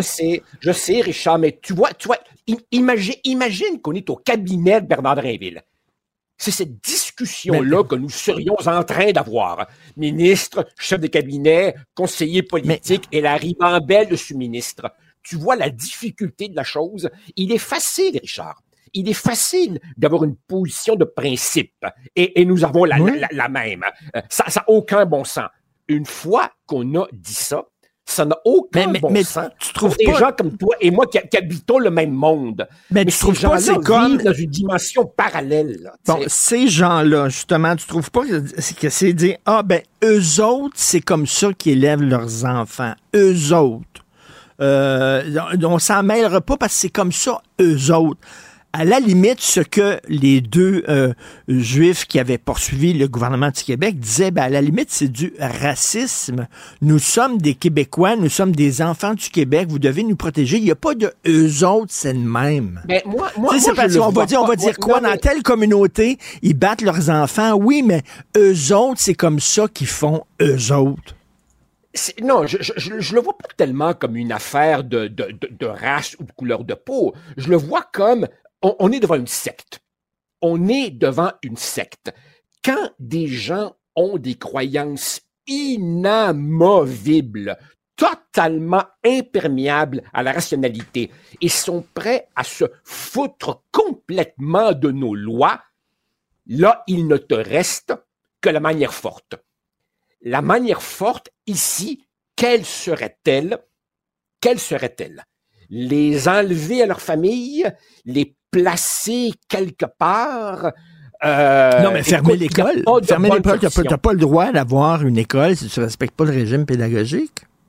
Ah ben, non, je crois que si on ne renouvelait pas le permis, sans doute qu'il n'aurait pas fallu le renouveler, d'accord. Là, tu te retrouves avec une école illégale, mais qui a pignon sur rue. Bon, tu la fermes, et là, du jour au lendemain, ces enfants disparaissent. Et si ces enfants disparaissent, quelle protection la société peut leur offrir? Si ces enfants disparaissent, penses-tu, Richard, que si ces enfants disparaissent, il y aura davantage d'enseignement des matières de base? Non, au contraire. Ils seront livrés à eux-mêmes. C'est un problème sans solution. Et je veux juste dire que je comprendrais Bernard Drainville. Si Bernard était là avec nous en studio, il nous dirait « Hey, les SMAT, avez-vous vraiment une tellement meilleure solution? » Malheureusement, Richard, dans notre société, des fois, tu choisis entre la moins pire des options et elles sont toutes mauvaises, les options. Mais d'avoir des principes, c'est pas mauvais non plus. Tu sais, regarde, là, on dit, les professeurs, les enseignants n'ont pas le droit d'avoir de signes religieux. Donc, on veut pas d'enseignantes voilées. Là, on va dire, ben là, on fait pas ça parce que là, les enseignantes voilées, elles veulent enseigner, donc elles vont créer des écoles parallèles où elles vont pouvoir enseigner avec leur voile. Puis, tu sais, à un moment donné, c'est parce que les principes, c'est correct aussi. Là, absolument. Mais ici, ce sont des enfants. Ici, ce sont des enfants, pas des adultes qui, au nom de leur fanatisme religieux, s'interdisent à elles-mêmes de faire leur carrière. D'ailleurs, ça me fait suer quand les anti-loi 21 disent on brise leur rêve de devenir enseignante. Non, ce sont elles qui s'excluent elles-mêmes. Mais ce sont des adultes. Ici, on parle d'enfants.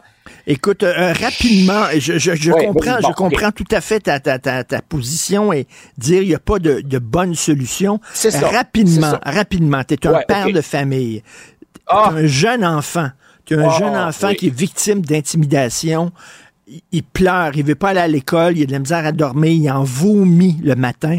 Est-ce qu'à un moment donné, tu as essayé, tu as appelé l'école, puis tu vois que l'école ne fait rien, est-ce que tu aurais le réflexe, toi, à un moment donné, de débarquer dans le cours d'école puis dire, mon petit Christ, toi? Oui, j'aurais ce réflexe-là. Hier, dans l'entrevue réalisée par Yves Poirier avec la conjointe du papa, on voit que c'est beaucoup plus complexe que ce qu'on pouvait penser à première vue. J'ai beaucoup de mal à condamner ce papa. Je sais, oui, on ne se fait pas justice soi-même, je connais tous les clichés bien pensants qu'on va me servir, mais moi, Richard, je me poserais des questions sur un papa qui ne viendrait pas au secours de son enfant dans ce contexte-là. Il faut évidemment plus de fermeté de la part des directions. Le gouvernement a créé un protecteur national de l'élève pour acheminer des plaintes, mais en même temps, écoute, pense-y, là, les profs ont déjà du mal avec les parents qui débarquent simplement parce que Tipitou a eu une mauvaise note. La direction d'école a au-dessus d'elle une commission scolaire qui voudra souvent mettre le couvercle sur la marmite. Moi, je pense, Richard, qu'il faut qu'on aborde une question massive, la responsabilité légale des parents qui ne sont pas capables de contrôler leur crisse de petit bum. Je m'excuse d'avoir utilisé un mot de sacristie. Quand ton enfant a 11, 12, 13, 15, 16 ans et qu'il est lui-même un intimidateur, je crois qu'il faut envisager la possibilité que les parents soient tenus légalement responsables des comportements violents de leurs propres enfants. Je crois que c'est le seul moyen de les amener à faire entendre raison à leur enfant, c'est de leur dire il y aura des conséquences pour papa et pour maman. Et la pomme tombe souvent très proche de l'arbre. Et je parlais à Benoît hier, les boutins dans mon coin à Verdun qui intimidaient les boutins. Si tu avais vu leurs parents, tu comprendrais. Petit boutin, grand boutin. Alors voilà, effectivement. On a vu un film qu'on a adoré, toi et moi, on ne dit pas lequel, on va en parler demain. Restez en ondes, écoutez-nous, c'est un film que Joseph et moi on a vu, puis on s'écrivait ce matin. Formidable. Je me retiens. À demain, Joseph. Bonne journée. Ça marche, salut, bye. Martineau. Le préféré du règne animal. Bonjour, les petits lapins. Petit lapin.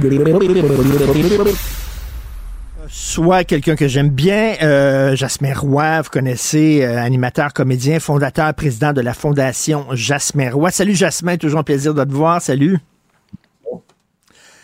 Écoute, Jasmin, est-ce que tu peux comprendre, sans nécessairement pardonner, bien sûr, pogner un enfant par le collet puis lui dire « on va t'enterrer vivant » puis tout ça, tout le monde s'entend que c'est pas une façon de faire.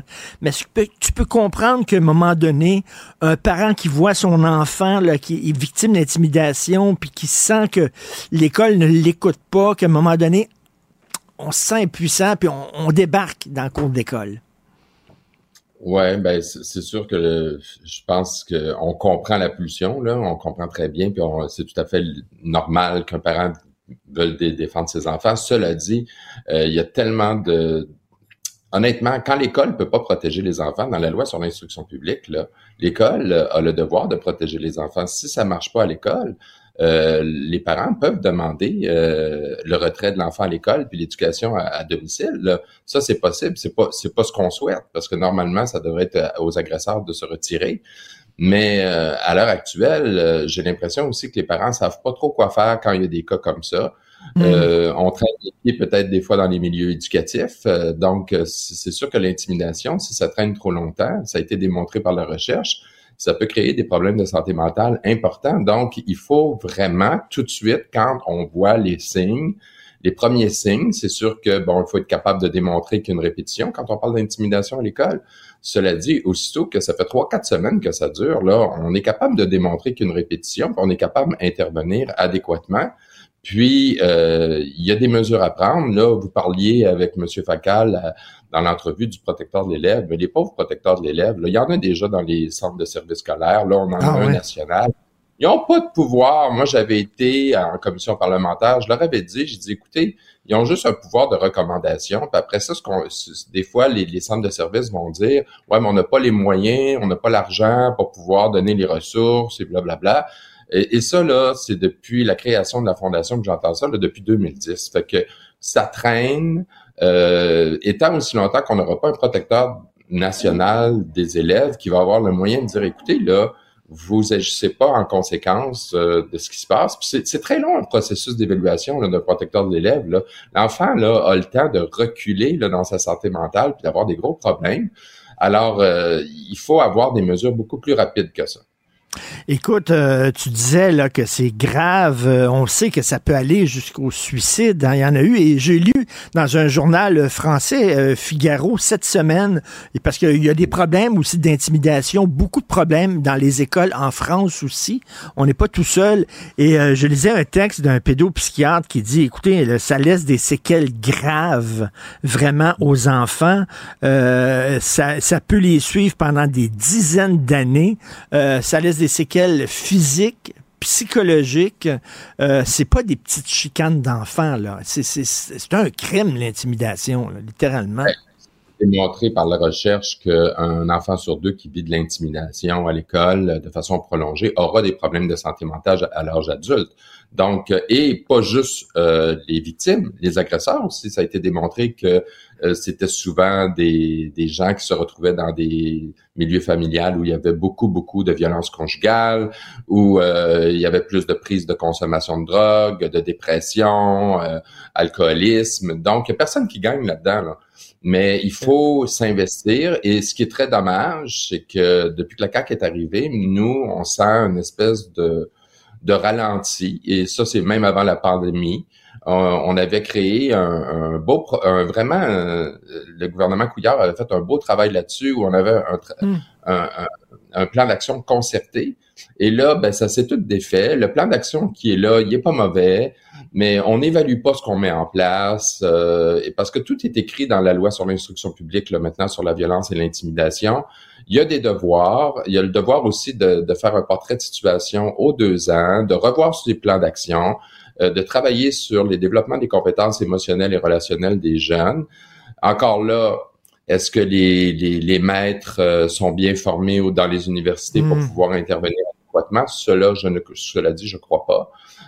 Et il y a aussi un phénomène qu'on voit de plus en plus, là, puis j'ai des intervenants scolaires qui m'en ont parlé dans les écoles aux primaires, c'est que ils ne peuvent plus faire des arrêts d'agir auprès des enfants qui sont violents. Ben, Justement, exactement, parce que, tu sais, premièrement, ils peuvent pas les sacrer dehors de l'école, parce qu'il y a des gens qui m'écrivent en disant, pourquoi ils sacrent pas dehors de l'école? Ben, l'éducation est obligatoire jusqu'à 16 ans. Tu peux pas sacrer un enfant dehors d'une école. Ça, c'est pas vrai, parce que si l'école n'est pas capable d'assurer la sécurité des enfants, ils peuvent, l'école et le centre les anciennes commissions scolaires, là, peuvent très bien éduquer les enfants à la maison. Je veux dire, à un moment donné, quand tu as des problèmes majeurs, on leur enlève pas le droit à l'éducation, mais on va les scolariser autrement. Écoute, j'ai l'air d'un vieux schnock, Jasmin, je suis plus vieux que toi, mais quand j'étais petit, puis bon, tu faisais des mauvais coups à l'école, elle disait, tu vas aller voir le directeur, puis elle m'a dit, t'avalais ta gomme, tu marchais sur les fesses serrées, parce que quand t'attendais là, que le directeur sorte de son bureau, puis disait, hey, Richard, viens ici, toi là, t'étais pas gros dans tes shorts. Tu sais, il y avait comme une menace, là. Je sais pas, on dirait qu'ils ont de la difficulté maintenant, les professeurs, à manifester leur autorité, parce que c'est vu comme une violence envers les enfants, etc. Donc, il y a beaucoup de professeurs qui me disent, on aimerait ça, nous autres, des fois, agir, sévir, mais on a comme les mains attachées un peu. Est-ce que tu le sens, ça? Oui. Et puis, il y a de la pression, des fois, des centres scolaires aussi, là, des anciennes commissions scolaires, là, de pas trop intervenir.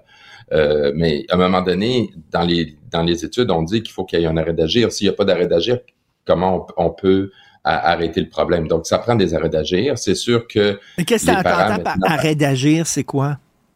Ben, c'est que si un enfant lance des meubles dans mettons, en première, deuxième année, là, parce que ça, j'ai entendu parler de ça dernièrement par une intervenante scolaire, ils peuvent plus prendre l'enfant par le bras, puis le calmer, puis l'arrêter, puis l'asseoir, sans nécessairement user de violence extrême, là. Ils peuvent plus faire ça. Ils se font dire, attendez qu'il se calme. Fait que comment veux-tu, quand on sait très bien que tout le monde dit que ça prend un arrêt d'agir sur un comportement inadéquat, puis après ça, ça prend, oui, des mesures éducatives vers les bons comportements, mais si on peut plus intervenir, puis si après ça, les parents viennent chialer, parce qu'il y a beaucoup de parents aussi qui protègent leurs enfants maintenant. Le problème aussi, avec les parents, parce que les parents disent, ben on a des droits, c'est vrai que leurs enfants ont des droits, sauf que les autres enfants autour aussi ont des droits. Et les enseignants aussi ont des droits. Et on le voit là depuis dernièrement, là, il y en a eu des sondages auprès des enseignants. La violence auprès des enseignants, des élèves qui leur sautent dessus, c'est omniprésent maintenant, là. Et ce qui est très dommage, c'est qu'avant nous autres, là, avant la pandémie, ça allait très bien dans les écoles. On voyait une amélioration. Puis la pandémie est arrivée, puis déjà que le plan d'action qui avait été mis en place par la CAQ à l'époque, avant la pandémie, était pas très solide. Et là, ce que ça a fait, c'est que on voyait pendant la pandémie que les jeunes qui avaient des difficultés de comportement auraient plus encore de difficultés de comportement au retour en classe. Et puis là, les dernières études, les derniers sondages nous montrent qu'on est revenu dans la violence dans les écoles, là, dans les chiffres, au même moment où j'ai lancé ma fondation en 2010. Ah, donc, ouais. On recule. Oui. On a reculé, puis là, on a une ministre de l'Éducation qui dit, on met de l'argent. Moi, j'ai rien contre, là, parce qu'à chaque fois, là, moi, je les entends, les politiciens, puis je suis un peu tanné, là, ils mettent de l'argent. Je comprends, mais évaluez-vous ce que vous mettez en place, puis c'est toujours ça la question. Moi, je me dis, les journalistes vont-tu leur poser la question? À un moment donné, est-ce que vous allez évaluer si ça marche? Parce que c'est bien beau de dire, je mets de l'argent. Mais ça marche-tu? Ben ça, c'est moi qui dis ça. C'est pas toi, là. Mais tu sais, c'est le problème avec la CAQ. Hein. Souvent, ils ont des bonnes idées, puis ils n'évaluent pas sur le terrain si ça fonctionne ou ça fonctionne pas. C'est un problème récurrent avec la CAQ. Mais c'était même avant la CAQ. OK. Même le Parti libéral n'avait pas très bien évalué. Ça prend aussi une loi avec un peu de mordant, là. C'est-à-dire, il faut sévir aussi contre les... Elle a la loi, c'est parce qu'il faut l'appliquer. Il faut l'appliquer. Ils ont des obligations, les écoles, maintenant. Ils sont responsables. C'est sûr que quand ça se passe à l'extérieur des écoles, ça leur appartient pas, mais ils peuvent accompagner quand même les parents puis les élèves vers la dénonciation, vers les policiers. Puis quand il y a des voies de fait, c'est la police. Arrêtez de niaiser avec dans les écoles. Moi, je l'ai vu parce que souvent, les enseignants disent on peut pas trop rien faire. Puis il y en a plein qui veulent intervenir. Puis quand il y a des voies de fait, ce qu'ils font, c'est qu'ils appellent les parents. Puis là, ils leur disent allez voir la police. Puis là, ça marche. C'est bizarre, hein? Jasmin, t'as subi de l'intimidation. Je veux rien que, tu sais, est-ce que t'en parlais à tes parents ou t'avais honte ou tu voulais pas? Est-ce que tu discutais avec tes parents de ça et ils réagissaient comment, tes parents? C'était comment quand t'étais petit? Je veux dire qu'à mon époque, là, probablement la tienne également, là, Richard, on ne parlait pas d'intimidation à l'école, on se faisait cœurer à l'école, OK? C'était pour part. À l'époque, on ne parlait même pas de santé mentale, là, un enfant déprimé, ça n'existait pas. Bon, et puis là, tout d'un coup, oui, on en parle, mais moi, mes parents, oui, j'ai été les voir, parce qu'il y a eu de la violence très grave, là, moi, là, j'ai eu de la violence, c'était violent, là, physique, psychologique, sexuel, même dans les vestiaires, puis là, à un moment donné... Mon père a été voir la direction de l'école, mais il y a eu une intervention, pas de suivi, puis ça n'a pas marché. Parce que aussitôt que tu dis, je vais suspendre un élève, là, OK, moi, de toute façon, suspension, je ferai une suspension à l'interne, à l'école, accompagnée, puis il faudrait qu'il y ait des mesures éducatives vers les bons comportements qui soient enseignés, parce que une semaine à l'école, tout seul avec un intervenant, puis une semaine tout seul chez vous à jouer à des jeux à la télé, là, c'est pas la même chose, là. Fait que je pense que, à mon avis, qu'est-ce que tu veux, je te dis, moi, j'en veux pas à mes parents ou au système à l'époque, c'était pas quelque chose qu'on prenait. Non, t'as raison, l'intimidation, ça n'existait pas, tu te faisais écœurer à l'école, t'as tout à fait raison. Ça existe-tu encore des retenues? Il y avait ça dans mon temps, là. T'étais pas un bon élève, le vendredi, là, tu restais, tu sais, Breakfast Club, le film, là. Tu restais après les cours, là, pendant 1 heure, 2 heures, d'une classe. Tu restais-tu, toi, après les classes? Non, j'étais un gentil, moi. J'étais un gentil monsieur. C'est très urbain. C'est très urbain parce que si tu vas en... Je sais pas si ça se fait encore aujourd'hui, mais si tu vas en région, on pouvait pas garder les jeunes en retenue. Ils prennent tout l'autobus pour rentrer chez eux. Ben oui, c'est vrai. Effectivement. Jasmin, c'est un gros problème. Hein, vraiment, on peut pas régler ça en 10 minutes. Ah ben là, mais, faut revenir. Puis je sais que les nouveaux partis veulent souvent pas suivre ce qui a été fait avant, là, mais tu sais, la ministre de la Famille, c'est elle qui est en charge de la lutte contre l'intimidation. Je trouve qu'on l'entend pas assez parler, sérieusement. Puis je trouve que tu sais, j'étais au ministère du Québec, c'était une bonne mairesse, là. Je pense qu'il faudrait prendre ça à bout de bras, puis revenir sans nécessairement, s'ils veulent pas créer le même modèle, parce que chaque gouvernement veut son propre modèle, mais créer un modèle où on se concerte tout le monde ensemble, où on échange tout le monde ensemble, où on crée des liens. Puis tu sais, moi, ce qui me fascine un peu, c'est qu'ils disent qu'ils mettent de l'argent. Puis là, je vais te dire une affaire, Richard, que j'ai jamais dit à personne. À chaque année, ils donnent de l'argent dans la lutte contre l'intimidation, là, le programme Ensemble contre l'intimidation. Puis là, ils donnent de l'argent à des regroupements. Puis là, crois-le ou crois-le pas, à chaque année, là, aussitôt qu'ils donnent de l'argent, nous, à la Fondation, on reçoit des téléphones. Pouvez-vous nous aider? On a reçu de l'argent. Puis on sait pas quoi faire avec. On sait pas comment faire notre programme. Fait que c'est ça, je te dis, quand on donne de l'argent. C'est ça le suivi. C'est ça le suivi. Qu'est-ce qui est efficace? Qu'est-ce qui ne l'est pas? Qui est bon pour lutter contre ça? Puis qui évalue ça, ces programmes-là? Sérieusement, là, je veux dire, j'ai vu des affaires passer, moi, puis je te dis, là, à chaque année, c'est immanquable, là, Là, il y a des octrois, là, puis il y en a qui ils font des demandes, puis ils doivent être bons. Et, tu sais, je veux dire, ils doivent être bons pour remplir des demandes, parce que c'est quand, il faut que ça soit quand même assez exhaustif. Là, il nous appelle, il dit, ben, nous autres, on n'a pas vraiment d'expertise, mais on aurait besoin d'aide, pouvez-vous nous aider? Ben, j'ai dit, c'est toi qui l'as eu l'argent, arrange-toi avec, là. Ben oui.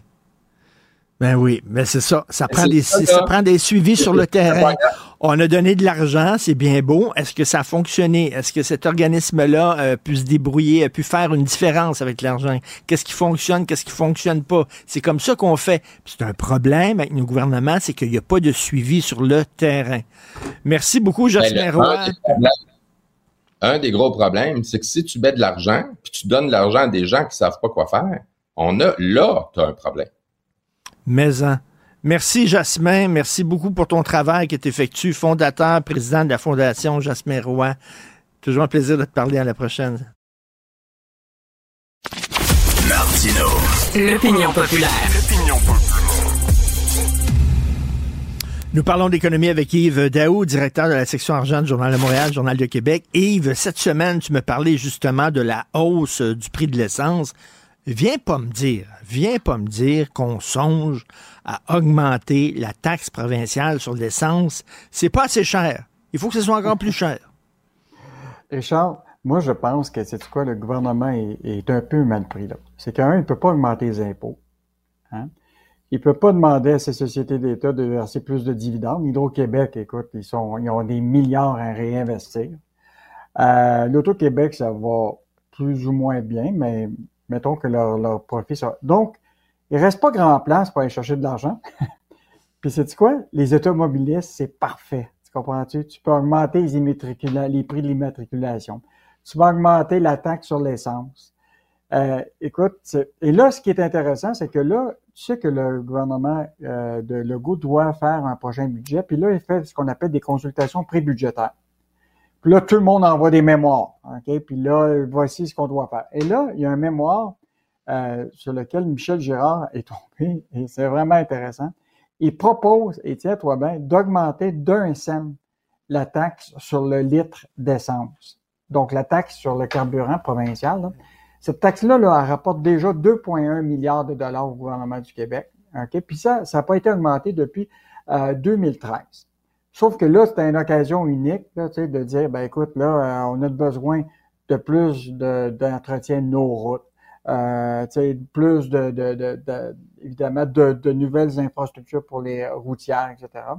Donc là, il y a une proposition qui est faite au gouvernement du Québec de regarder vers ça. Là, Michel Girard, il soulève la question que, écoute, je vous le dis, là, il va y avoir de la révolte des automobilistes parce que si tu appliques ça, là, c'est 110 millions de plus qui va être soutiré des poches des automobilistes. Puis sur 5 ans, c'est la proposition qui est faite par l'achat de la fiscalité, ça va présenter 500 millions de plus d'incomptes de l'État. Donc, ta taxe qui était de 19,2, là, s'est rendue à ce moment-là, à 24,2 cents de la taxe provinciale. Écoute, donc, ça a commencé comme ça, les gilets jaunes en France. Ça a commencé comme ça. Les gens des régions ils ont besoin, eux autres, de faire des longues distances avec leur auto, leur camion. Quand ils sont arrivés avec une taxe sur l'essence, ils ont dit, « Hey, nous autres, on était écœurés. On va descendre à Paris puis on va manifester. » Comme tu dis, les automobiles. « Hey, j'ai une idée folle. Je suis fou comme de la marne, moi. J'ai une idée complètement folle, Yves. » Couper des dépenses au lieu d'essayer tout le temps d'augmenter les taxes puis les impôts. Couper des dépenses, ciboire. Non, mais enfin, tu sais, par rapport, parce que tu sais qu'on a des vaches à lait, hein? Hydro-Québec, l'Auto-Québec, la SAQ. Okay? L'idée, là, ça serait de faire en sorte de dire à ces PDG-là, écoutez bien, vous ne pouvez pas augmenter vos prix de tant de pourcentage, puis vous devez verser plus de dividendes au gouvernement. Fait que là, la question, c'est qu'ils n'auront pas le choix de regarder leurs dépenses, tout ça, mais là, pour le moment, ils n'ont pas cette obligation-là. Fait que, mais incroyable. C'est plus facile d'aller chercher de l'argent dans les poches des gens parce que, écoute, on est rendu résilient. T'as-tu déjà vu, toi, une révolte des automobilistes dans les rues comme les agriculteurs en France? On n'a jamais vu ça ici. Là. Jamais vu. Ici, on a des. C'est pas pour rien que le mouton, c'était le symbole des Québécois. On se fait tondre, puis on dit rien. D'ailleurs, parlant d'inflation, ben vous le montrez dans le journal, là, de plus en plus de gens essaient de toutes sortes de trucs pour essayer de sauver de l'argent à l'épicerie. Même des gens qui devraient, tu sais, qui sont assez fortunés, là, qui ont de l'argent, eux autres aussi font attention. Mais Richard, moi je pense là, que tu sais, avec l'inflation alimentaire, les gens ont changé leurs habitudes de consommation. Que ce soit de toutes les classes sociales, que ce soit les jeunes, les plus vieux. Parce que actuellement, là, la seule chose qui est compressible, on s'entend-tu, Richard, que c'est vraiment l'alimentation, parce que ton hypothèque, tu peux pas, c'est incompressible. Tu sais, quand tu te fais imposer une augmentation, tu es obligé de la payer, ton hypothèque. Ton logement, tu es obligé de le faire. Bien, il y a un endroit où ce que tu peux comprimer tes dépenses, c'est sur l'alimentation, mais les gens vont prendre le contrôle eux-mêmes de leur situation parce que tu n'as pas de contrôle sur les prix. C'est pas toi qui vas décider de l'augmentation du prix de la boîte de céréales, puis c'est pas toi qui vas décider des prix. Il faut que c'est les autres qui vont décider des prix. Donc toi, tu vas prendre le contrôle de ton budget, et là, ce qu'on voit, c'est que les gens ont complètement changé leur habitude là, depuis un an. Et là, c'est un sondage qui est fait par, justement, Sylvain Charlebois, là, avec son le groupe de recherche là, de l'Institut d'Alousie. Et regarde ça, là. 62% des gens ont changé complètement de magasin principal qu'ils avaient avant pour aller des meilleures offres. 30% des gens choisissent maintenant leur épicerie seulement parce qu'ils ont des meilleurs rabais. 60% des gens privilégient les rabais quand ils choisissent d'y aller.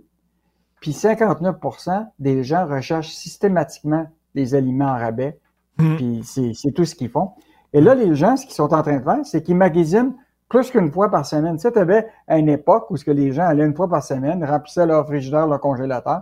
Mais là, les gens vont aller faire 2-3 visites dans des épiceries juste parce que là, ils veulent profiter des rabais de la journée sur l'alimentation. On est rendu là, Richard, pour sauver sur l'alimentation. Et ça, c'est dans toutes les catégories d'âge. Je ne sais pas si ça va être maintenu pendant toute notre vie, ces nouvelles habitudes de consommation, parce que l'inflation nous a imposé ça. Est-ce que ça va perturber dans le temps? Le temps? On verra. Non, ça coûte vraiment cher faire une épicerie. Écoute, dans les restaurants, rapidement, la pénurie de main-d'œuvre, ça a l'air, c'est terminé, là. Ils ont du staff, comme on dit, ils ont du personnel. C'est une histoire incroyable de Louis-Philippe Messier ce matin que ça m'a interpellé. Des restaurateurs qui se démenaient, écoute, au cours des dernières années pour trouver du monde.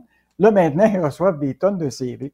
Et juste j'ai fait un petit exercice tantôt, Richard, j'ai été voir sur les sites de jobs d'emploi pour voir ce qui était disponible. Hey, regarde ça. Ça te tente-tu d'aller là? Chez Milos, là. Tu connais le restaurant. Ben oui. Ils cherchent actuellement un serveur. Sais-tu quoi? Et tiens-toi bien, entre 90 000 et 120 000 pour l'année. Je vais voir ça. Écoute, dans les hôtels, dans les bars, tout ça, c'est plein de serveurs, de cuisiniers qu'on recherche. Donc, peut-être que dans des secteurs non spécialisés, il y a comme un retour vers des postes qui vont être intéressants. Et là, je pense que ce qui est arrivé, c'est que tu as des restaurants qui ont fermé. Tu as probablement des restaurants qui ont baissé le nombre d'heures. Donc, tu te retrouves avec une... Mais tu sais, c'est parce que sur une roue qui tourne, il y a moins de gens qui vont au resto.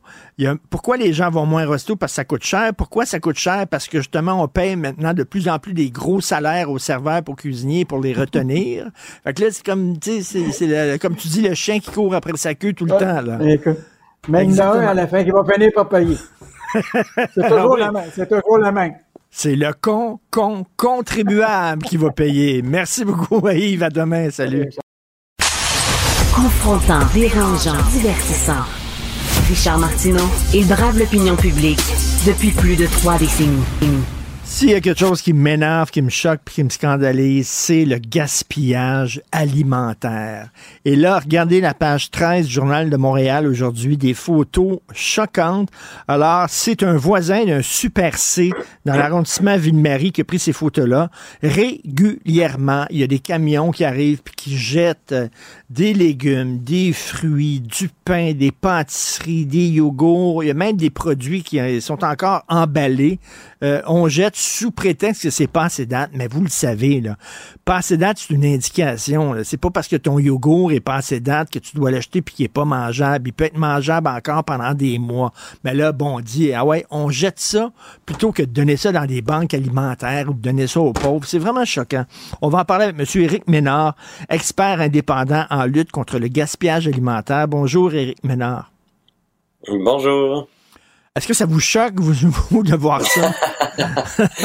Oui, ça me choque, c'est certain. C'est pour ça que j'en ai fait ma spécialité, d'ailleurs, de la lutte contre le gaspillage alimentaire. En fait, c'est ça, moi, je travaille là-dessus depuis presque 12 ans maintenant.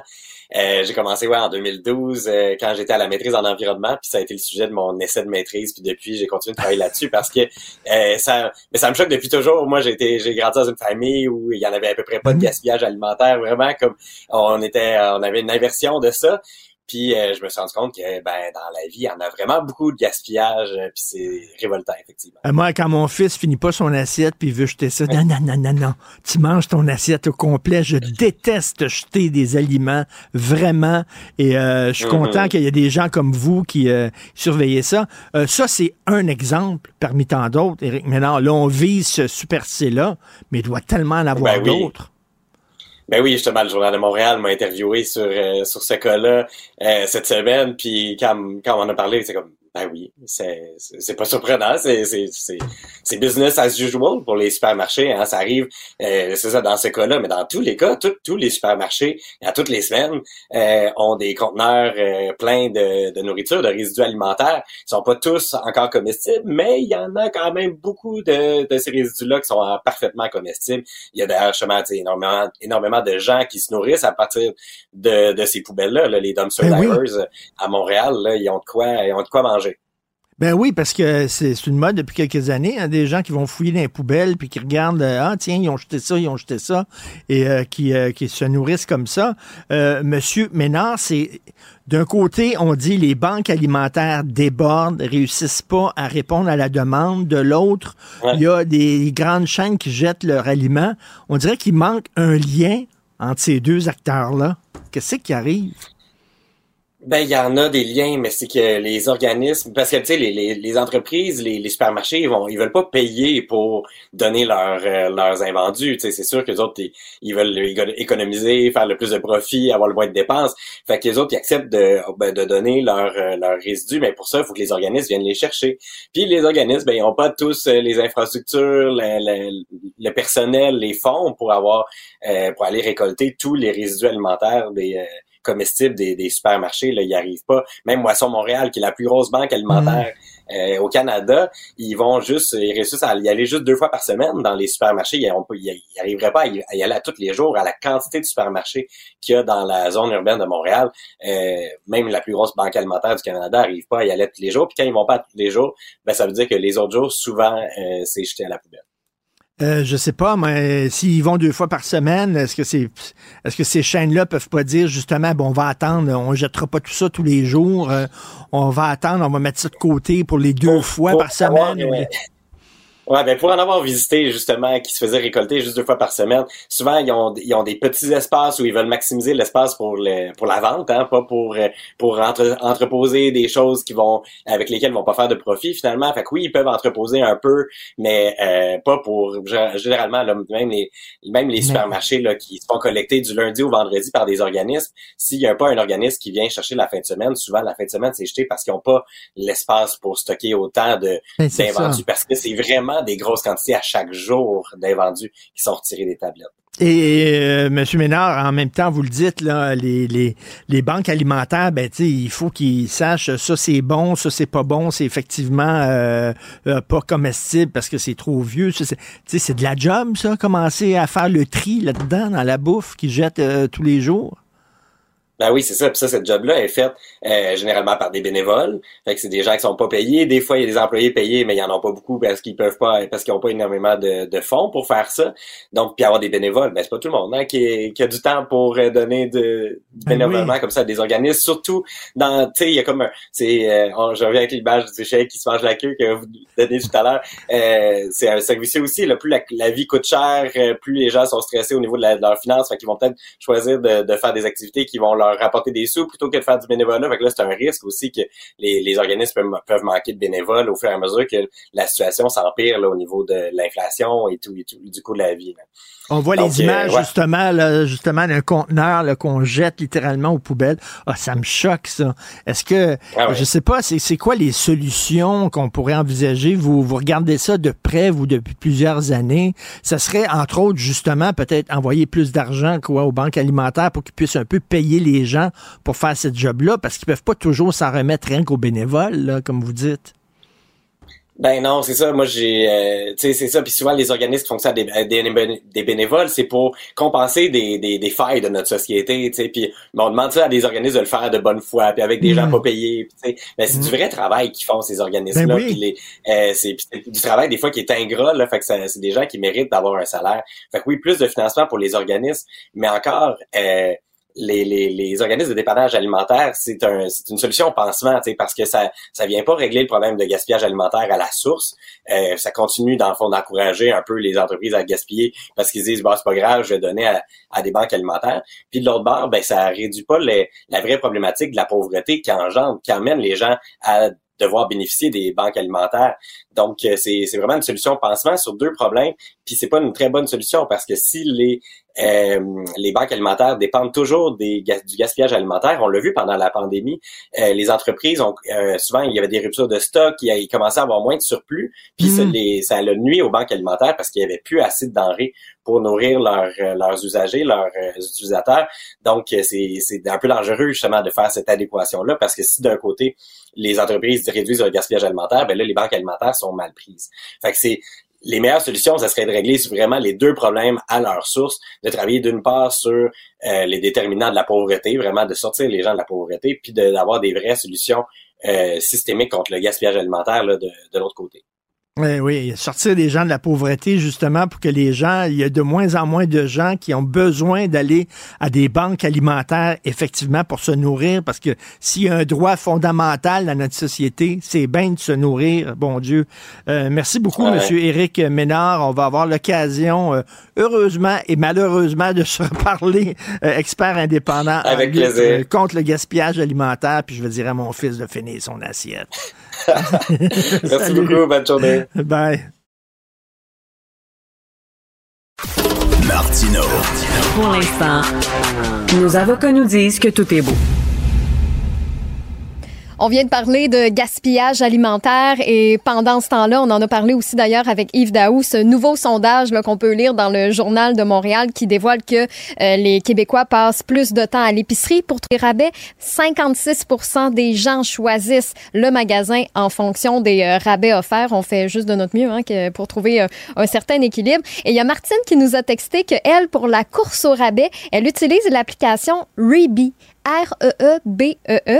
C'est une application, en fait, qui nous donne accès aux circulaires, à une centaine de circulaires, parce que oui, ça regroupe les épiceries, mais aussi les quincailleries, les pharmacies. Donc, on voit, en fait, quels sont les rabais de la semaine. Mais ça nous permet surtout de, par exemple, s'il nous manque du steak haché cette semaine, on peut le mettre dans le moteur de recherche, puis ça nous dit les meilleurs prix, où le trouver au meilleur prix. Donc, je trouvais ça quand même intéressant. Puis moi, je fais une parenthèse, parce que moi, je suis accro à l'application Yuka, Y-U-K-A. C'est une application qui nous permet d'analyser les produits. Donc, on se trouve à scanner le code barre et ça nous dit si c'est bon ou non pour notre santé. Puis ça nous dit pourquoi. Par exemple, c'est-tu trop calorique? Y a-tu trop de sodium? Y a-tu trop de sucre? Il y a certains même que y a trop d'additifs.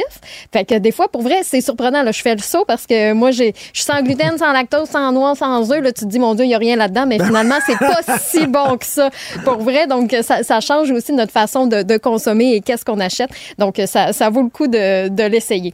Mais c'est quoi l'avenir de l'alimentation? Il y a de plus en plus d'entreprises qui cherchent justement à révolutionner le secteur et il y en a qui se lancent dans la production de viande via une imprimante 3D. Ça, je savais pas que ça existait. Je trouve ça complètement fou. Et tu vas justement parler avec le président de l'entreprise Devoray, Samuel Côté, qui se sont lancés là-dedans. Là. Ils peuvent faire de la viande via une imprimante 3D. Je trouve ça complètement fou. Ça va vraiment être une entrevue intéressante ensemble. C'est dans à peu près une vingtaine de minutes dans l'épisode de Richard. Je fais un petit détour pour saluer Emmanuelle de Gatineau qui regarde Cube à la télé très, très souvent.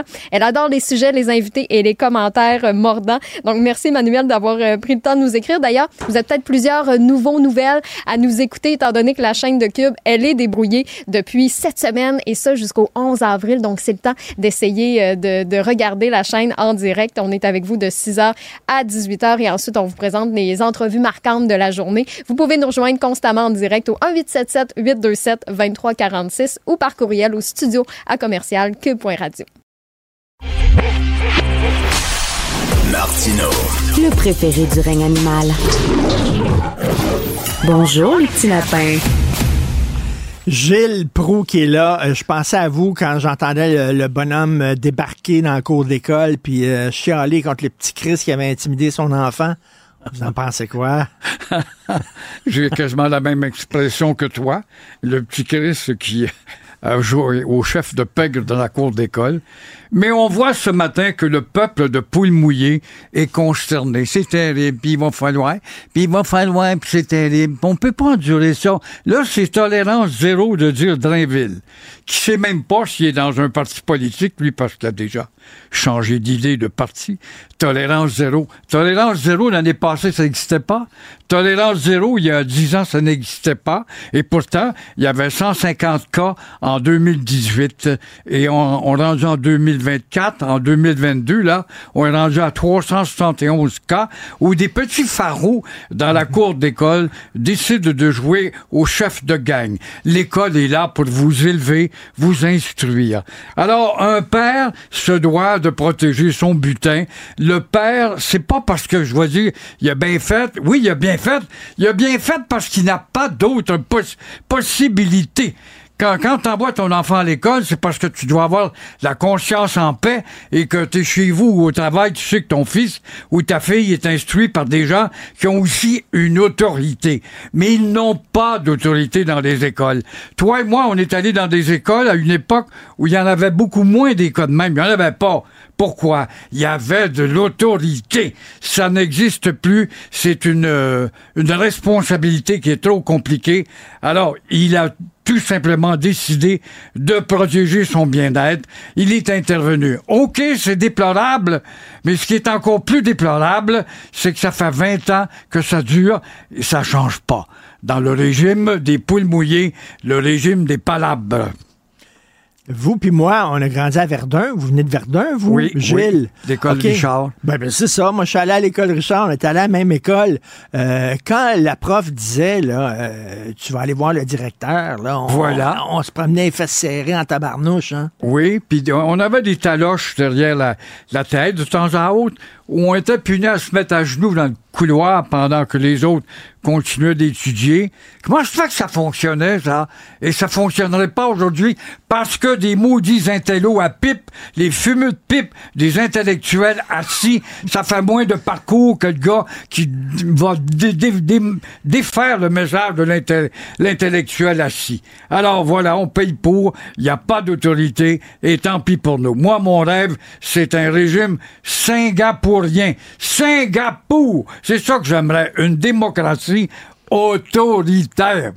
Et Michel Audiard, le dialoguiste français, disait « Une brute qui marche va plus loin que deux intellectuels assis ».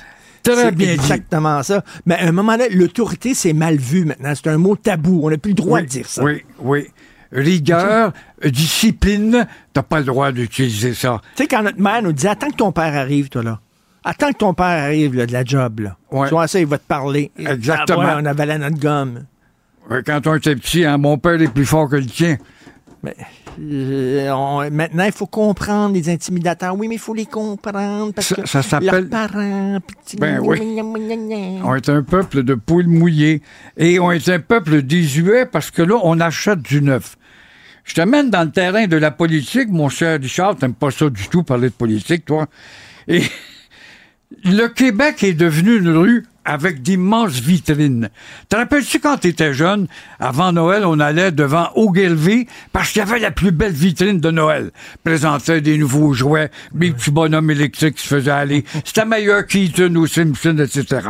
Le Québec, actuellement, est une immense vitrine. Et dans la vitrine, il y a des produits nouveaux. En autant que c'est du nouveau, hop! Paul Saint-Pierre Plamondon, c'est du nouveau. Hop, on est en ascension. Il y a 10 ans, c'était Justin Trudeau. Il était beau, il était neuf. Il nous donnait de la baliwadade où les jeunes, hop, et voilà, t'as pris le pouvoir parce qu'il était du nouveau. Legault, qui à un moment donné nous a fait croire qu'il était nationaliste, il ne l'est pas plus qu'il ne le faut. Il était du nouveau, lui. La troisième voie, du nouveau. On a acheté ça du nouveau. On n'achète que du nouveau. Voilà maintenant que dans une vitrine de la rue Sainte-Catherine, elle est moins populaire, mais elle va peut-être gagner. C'est qu'on vous présente un modèle 1980. Un dénommé Coderre le temporaire. En 1980, la bagnole elle mangeait beaucoup d'essence. La bagnole, elle faisait cling-clang, les forts marchaient pas toujours. La bagnole voyait le décapotable, le toit ne s'ouvrait pas. Ça rien, vous avez là quelque chose de bas de gamme. Ça coûte moins cher, les Québécois. Vous avez un homme qui n'a pas peur de parler et qui va vendre son produit. Et si jamais il y a un référendum, ça veut donc dire que Legault et Coderre seraient dans le clan du non? Oui. J'ai hâte de voir Legault, moi. Comment il va réagir. C'est certain que Legault, il est obligé de dire non.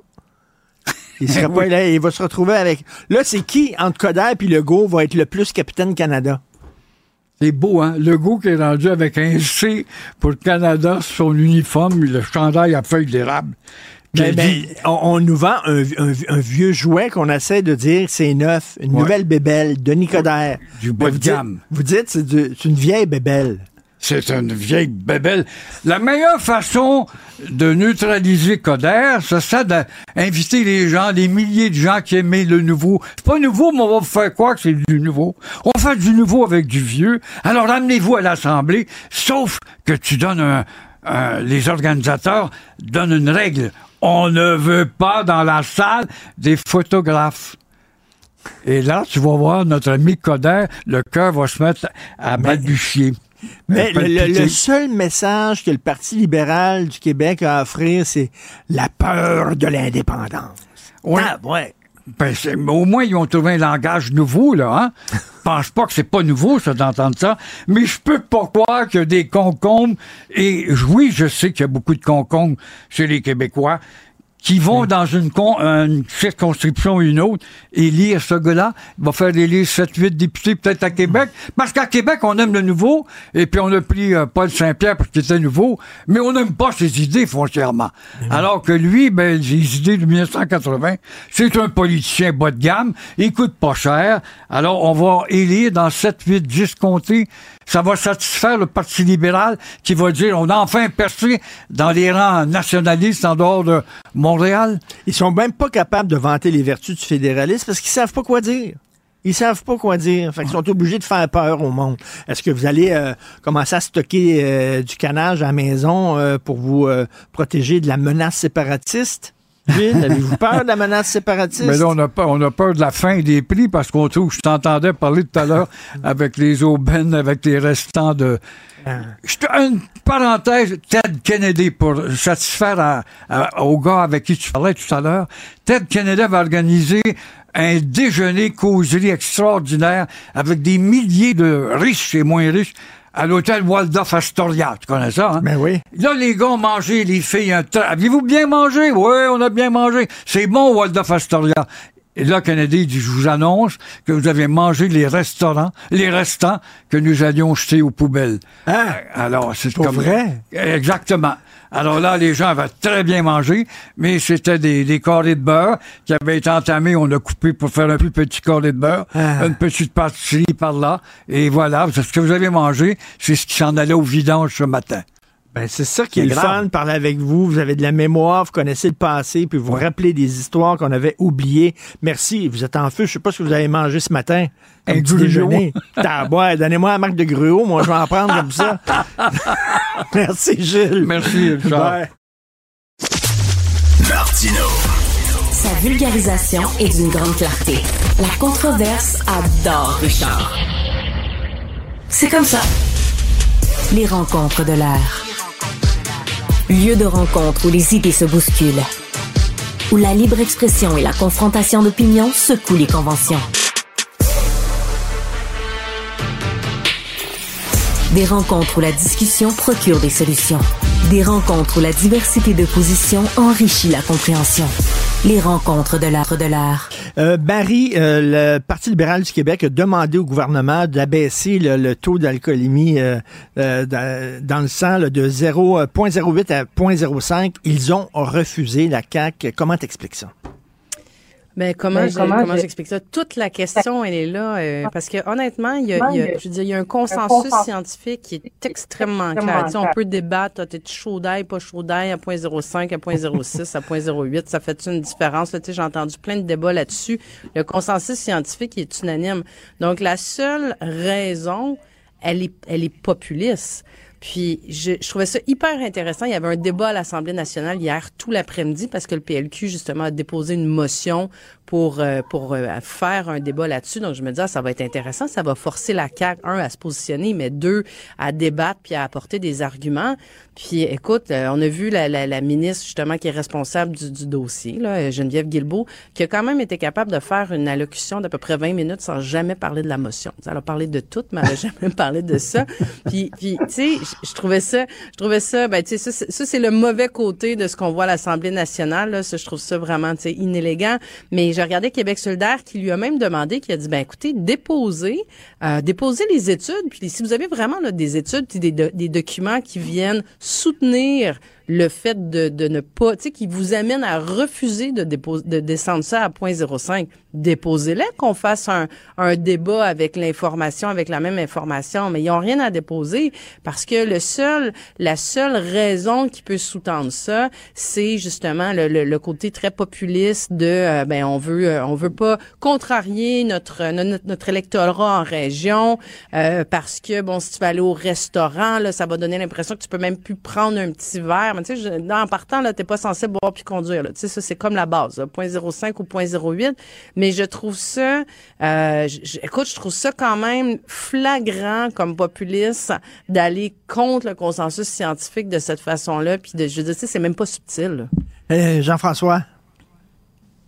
Ben, c'est sûr que scientifiquement, quand on passe de 0,08 à 0,05, il y a moins de personnes en état d'ébriété sur les routes, puis si on passe à 0,03 encore plus, puis si on passe à 0 encore plus. C'est comme si quelqu'un se levait en disant « Oui, en ayant une vitesse maximale sur les autoroutes de 100 km/h, le ministre accepte de tuer 300 personnes de plus par année. » Oui, parce que la science montre qu'à 80, il y en aurait moins, puis à 50, il y en aurait moins, puis à 0, il y en aurait 0.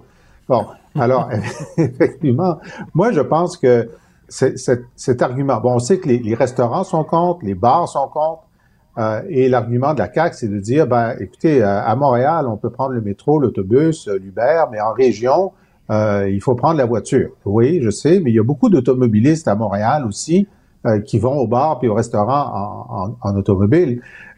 Et donc, pour moi, c'est un refus de se mettre à dos une partie de son électorat restant, OK? Et puis, je suppose que lorsqu'on va, on est aussi impopulaire, on essaie d'éviter chaque nouveau sujet qui te rendrait davantage impopulaire dans ton propre électorat. Cela dit, moi, je comprends que c'est un débat qui est difficile à saisir parce qu'on dit, qu'est-ce que ça me prend pour arriver à 0,05 ou à 0,08? Ben, ça dépend si vous êtes un homme ou une femme, si vous êtes corpulent ou si vous êtes si vous êtes mince. Et jamais l'approche. La journée, la fatigue, il y a tellement de variables. Exact. Puis aussi la capacité. Il y a des gens qui tiennent bien leur alcool, il y a des gens qui tiennent mal l'alcool, mais la règle, c'est jamais. Vous savez, les Français, dans les années 40 et 50, ils avaient un slogan, j'ai une affiche d'ailleurs, c'est un litre par jour, ça suffit. OK? Alors, et puis ils ont évolué et il y a une dizaine d'années, ils avaient un slogan « Un verre, ça va. Deux verres, bonjour les dégâts. » Et ça, tout le monde peut comprendre ça. OK? Ça va être, tu peux prendre un verre et conduire. Plus qu'un verre, tu peux pas conduire. Hey, non, mais deux verres, là, t'es pas complètement paf, là, deux verres, là. Ben, on veut pas que tu sois complètement paf, on veut que tu sois alerte quand tu conduis sur la glace. Ben là, ça dépend. Région, si tu prends la route 1 heure après ton dernier verre, ça dépend. Ou si tu prends la route 5 minutes après ton dernier verre. Écoute, dans ce cas-là, tu dois souffler dans la balloune, dans ta voiture à chaque fois. Mais si tu veux avoir une règle générale, si vous voulez pas avoir de problème, un verre avant de conduire, ça va. 2, ce serait non. Tout le monde peut comprendre ça. Mais et donc moi je suis favorable à revenir à 0,5 partout parce que même en région, moi je viens de Thetford Mines, il y a des taxis. Puis l'idée du conducteur désigné là. Ils en ont entendu parler à l'extérieur de l'île de Montréal ces 40 dernières années. Alors, je pense qu'il faut le faire, mais il faut le communiquer d'une façon facilement compréhensible. Marie. Non, mais je suis tellement à la même place que Jean-François parce que j'entends le débat depuis hier. Puis c'est comme si en région, écoute, t'as pas moyen de sortir. Je veux dire, si tu prends pas un verre, tu sais, écoute, la restauration en région va s'effondrer. Les SAQ vont fermer. Le principe de conducteur désigné, tout le monde boit là. Tu sais, je dis voyons, c'est bien surréaliste. Quand tu regardes, je veux dire, le reste du Canada réussit à fonctionner. Puis là, tu sais, on parlait de la France. La France, je pense qu'on convient que ils ont une culture de bonne table et de consommation de vin, puis je pense que c'est un territoire aussi qui est très large avec des régions. Ils ont adopté le 0.05, puis écoute, le monde, tu sais, je veux dire, quand on rentre dans ce débat-là, j'ai tout le temps l'impression d'un peu, ça me ramène à la pandémie, parce que je me dis tout le temps, c'est comme si on avait un ADN différent. On fonctionne différemment de l'humanité. Le reste de l'humanité, l'Australie, l'Autriche, la France, la Finlande, le Danemark, ça a adopté le 0.05. Le reste du Canada, ça a adopté le 0.05. Puis ça a continué de fonctionner. Les restaurateurs fonctionnent. Ça a diminué, ça a amélioré le bilan routier. Ça a diminué le nombre d'accidents. Mais ici, tu sais, moi, je veux bien. Si le gouvernement dit je vais pas de l'avant, soit. Donne-moi des arguments. Mais c'est ça. Explique-moi pourquoi. Mais là, puis moi, c'est Jean-François, là que je décroche. 0.03, c'est que tu manges un chocolat au rhum puis tu peux plus conduire, quoi. ça dépend de ta corpulence. mais bon, donc le chef de police de Montréal, M. Daguerre, lui, il serait pour 0. C'est-à-dire, tu bois pas. Si tu conduis, tu bois pas. Ça, c'est facile à comprendre aussi. Un verre, c'est facile à comprendre. Mais quoi qu'il en soit, je pense que la CAQ ne pas. Je serais curieux de savoir, parce qu'il y a même des sondages qui montrent qu'il y a une majorité de Québécois qui sont favorables. Je serais curieux de savoir quel serait vraiment le dégât électoral, pour ne parler que de ça, si la CAQ adoptait ça. Ils sont à 2 ans et demi de l'élection.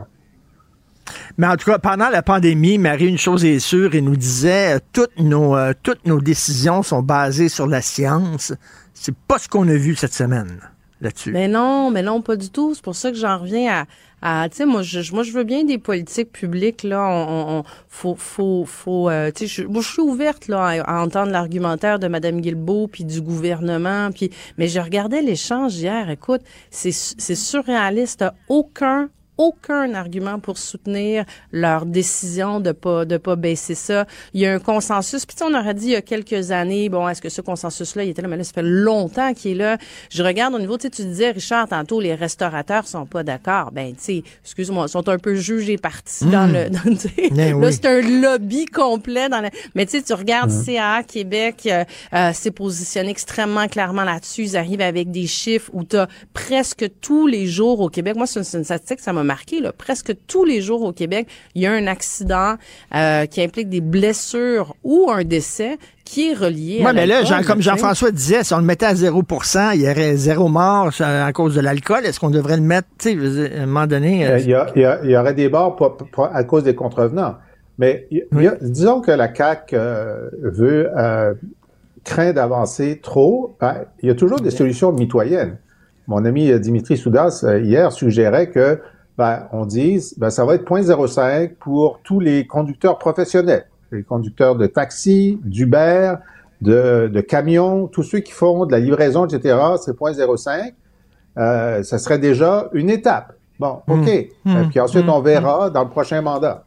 Mais Écoutez, il y a un dissuasif aussi, parce qu'il y a plein d'autres éléments qui sont pas là. Puis là, on parle, là, juste pour qu'on s'entende, là, si ça descend à 0.05, t'as pas un dossier criminel. Parce que c'est 0.08 au fédéral, de toute façon. Donc, on parle de sanctions administratives. Oui, tout à fait. Donc, la question, c'est, est-ce que tu te fais suspendre ton permis pendant 3 mois, puis t'as, je sais pas moi, 2 000 $ d'amende? La question, c'est le dissuasif. Donc, est-ce que tu vas y penser à ton deuxième petit verre de vin que tu prends, Richard, puis tu dis, ah, j'ai-tu le temps, puis là, je pourrais-tu manger avec ma blonde pour que ce soir-là, on n'en prenne pas un, ou on prenne juste un verre, puis on prendra le deuxième à la maison, ou, tu sais, à un moment donné, je veux dire, il y a une dizaine d'années, les gens conduisaient encore avec une canette entre les jambes. Tu sais, je veux dire, c'est des mœurs qui évoluent. Là. Oui, et je vous invite les deux demain pour vendredi. Là, on va faire un débat chaud d'ail.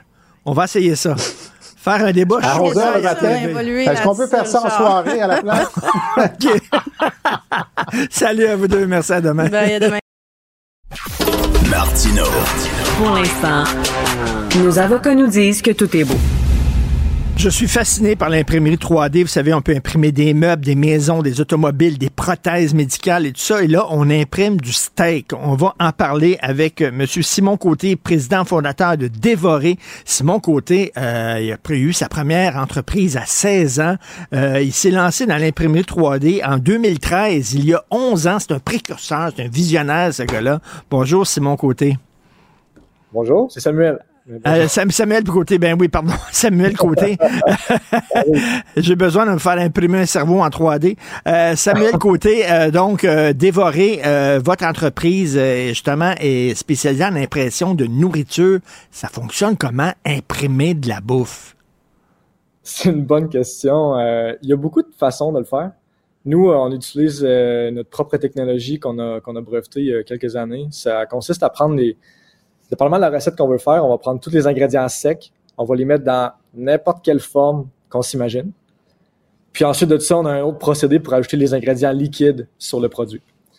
Fait que nous, c'est un peu une méthode qui permet d'être plus productif. Il y a d'autres technologies qui sont plus simples à comprendre, où ça ressemble un peu plus à une espèce de fusil à colle chaude, si on veut, qui va déposer comme une pâte, exemple, de nourriture, puis d'étage en étage, ça va créer un produit en 3 dimensions. OK, mettons, je peux comprendre pour un gâteau, par exemple, là, bon, mais un steak? Comment on imprime un steak? Encore là, il y a plusieurs méthodes. La méthode la plus facile, c'est de prendre, exemple, des rejets alimentaires ou de la nourriture. On pourrait prendre du steak haché, on va dire, c'est le plus simple.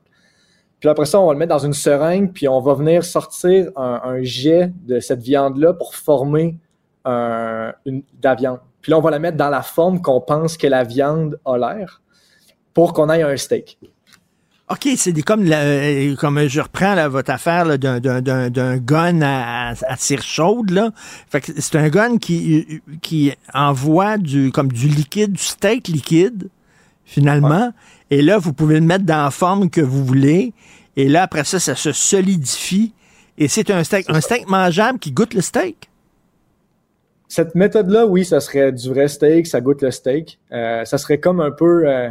c'est un peu barbare, mais ça serait comme si on voulait prendre du steak haché puis reformer un steak avec. Ça serait un peu une façon poche de le faire, mais l'impression 3D permet d'avoir vraiment... beaucoup de contrôle sur les nutriments, puis l'emplacement du gras, des filaments plus tendres, moins tendres, de peut-être venir se coller à un os d'une certaine façon. Fait que c'est sûr que c'est plus précis puis plus moderne. Mais vous avez besoin en amont de la vraie viande. Vous prenez de la vraie viande que vous transformez comme en jus de viande, puis après ça que vous retransformez en viande. Mais on peut pas se passer de la viande. On en a besoin. En fait, nous, on est précurseurs d'une autre méthode, en fait, qui serait pas celle-là. Là, je vous expliquais la plus simple. Oui. Mais nous, c'est différent. Nous, on pense que il y aurait potentiel de faire de la culture cellulaire pour faire de la viande. Ce qui veut dire que nous, en impression 3D, on créerait ce qu'on appellerait peut-être un échafaudage en nourriture pour les cellules. Puis les cellules vont grandir là-dedans pour créer de la viande. Donc, on n'a pas besoin de l'élevage animal, on n'a pas besoin de toute l'eau puis les gaz à effet de serre que ça crée pour avoir du vrai steak fait de vraies cellules animales. Donc, on fait pousser de la viande en laboratoire, finalement, et ce sont des cellules animales. Donc, les gens vont pouvoir manger de la viande sans se sentir coupable en disant « je suis pas en train de manger un animal, moi, là, là ». Exact. Puis il y a beaucoup de gens aussi qui sont végétaliens pour ces raisons-là. C'est un peu pour la cruauté animale, puis les élevages en général, ce qui n'est pas le cas avec cette méthode-là. C'est vraiment beaucoup plus en accord avec l'environnement. Puis ça réduit énormément les pertes. Dans un animal, il y a beaucoup de choses qu'on ne va pas utiliser. Donc là, on se permet de faire juste le parfait steak à chaque fois avec les bons nutriments, peut-être plus de fer si vous voulez plus de fer, peut-être moins de gras saturé si vous en voulez moins. Fait que ça, c'est un peu l'avenir là, du parfait steak. Est-ce qu'on va pouvoir manger comme de la viande d'espèces protégées, c'est-à-dire je peux pas manger du lion, manger du singe, puis finalement, on tue aucun singe pour aucun lion, parce que ça va être de la viande de lion, la viande de singe faite en laboratoire. Fait qu'on va pouvoir déguster toutes sortes de choses différentes. Exactement. La technologie est pas rendue en commercialisation, mais c'est le même principe. Ça a été testé avec des poissons, ça a été testé avec de la viande animale bovine, ça fonctionne super bien. Il n'y a pas de raison de penser que ça ne fonctionnerait pas avec des lions puis des singes. Je crois que je n'ai pas entendu parler de ça à date. Mais Samuel Côté, est-ce qu'on peut croire qu'à un moment donné, parce que vous êtes dans l'avenir, là, que les restaurants, il y aurait des imprimantes 3D dans les restos, puis je demanderais un steak, puis il imprimerait mon steak, puis il l'apporterait, puis il serait chaud, bon. Pourquoi pas? Moi, je pense que c'est possible. En ce moment, les méthodes de culture cellulaire sont pas encore assez avancées pour être rapides. Donc, c'est encore un peu trop long pour les coûts qu'il faut atteindre. Mais la partie échafaudage de culture cellulaire, nous, c'est la partie que nous, on pourrait s'occuper potentiellement. Nous, c'est pas très compliqué de faire ça. Fait que cette partie-là est quand même assez bien avancée. C'est vraiment la partie de la culture des cellules pour que ce soit tout le temps... pour que ça fonctionne tout le temps, mais aussi que ça coûte moins cher à fabriquer parce que l'alimentaire... Il ne faut pas que ça coûte trop cher, sinon ça n'a pas vraiment d'avenir. Écoutez, Samuel Côté, c'est tout le temps qu'il nous reste, je m'en veux, mais si vous êtes libre une autre fois, j'aimerais faire une entrevue plus longue sur votre parcours. Comment ça fait qu'à 16 ans, vous aviez votre entreprise, qu'en 2013, vous étiez déjà dans l'imprimerie 3D, tout ça. Moi, je trouve ça absolument passionnant. J'ai vu des photos de maisons imprimées par des imprimantes 3D, des autos faites par imprimante. Peut-être que vous avez été imprimé en 3D, puis je le sais même pas. Alors, pas en ce moment, ça c'est vrai. C'est moi. Hey, Samuel Côté, si vous voulez, là, on refait une entrevue plus longue, président fondateur de Devoray, qui va nous permettre, à un moment donné, de s'imprimer un bon steak à maison. C'est vraiment, ça fait patrouille du cosmos. Merci beaucoup, Samuel. Merci à vous, bonne journée. Salut. C'est tout le temps qu'il nous reste, malheureusement. Merci à Marianne Bessette à la recherche, Florence Lamoureux, merci beaucoup. Jean-François Roy et Jean-Philippe Leroux à la réalisation, la mise en onde. Demain, on se parle. Bonne journée. Kid.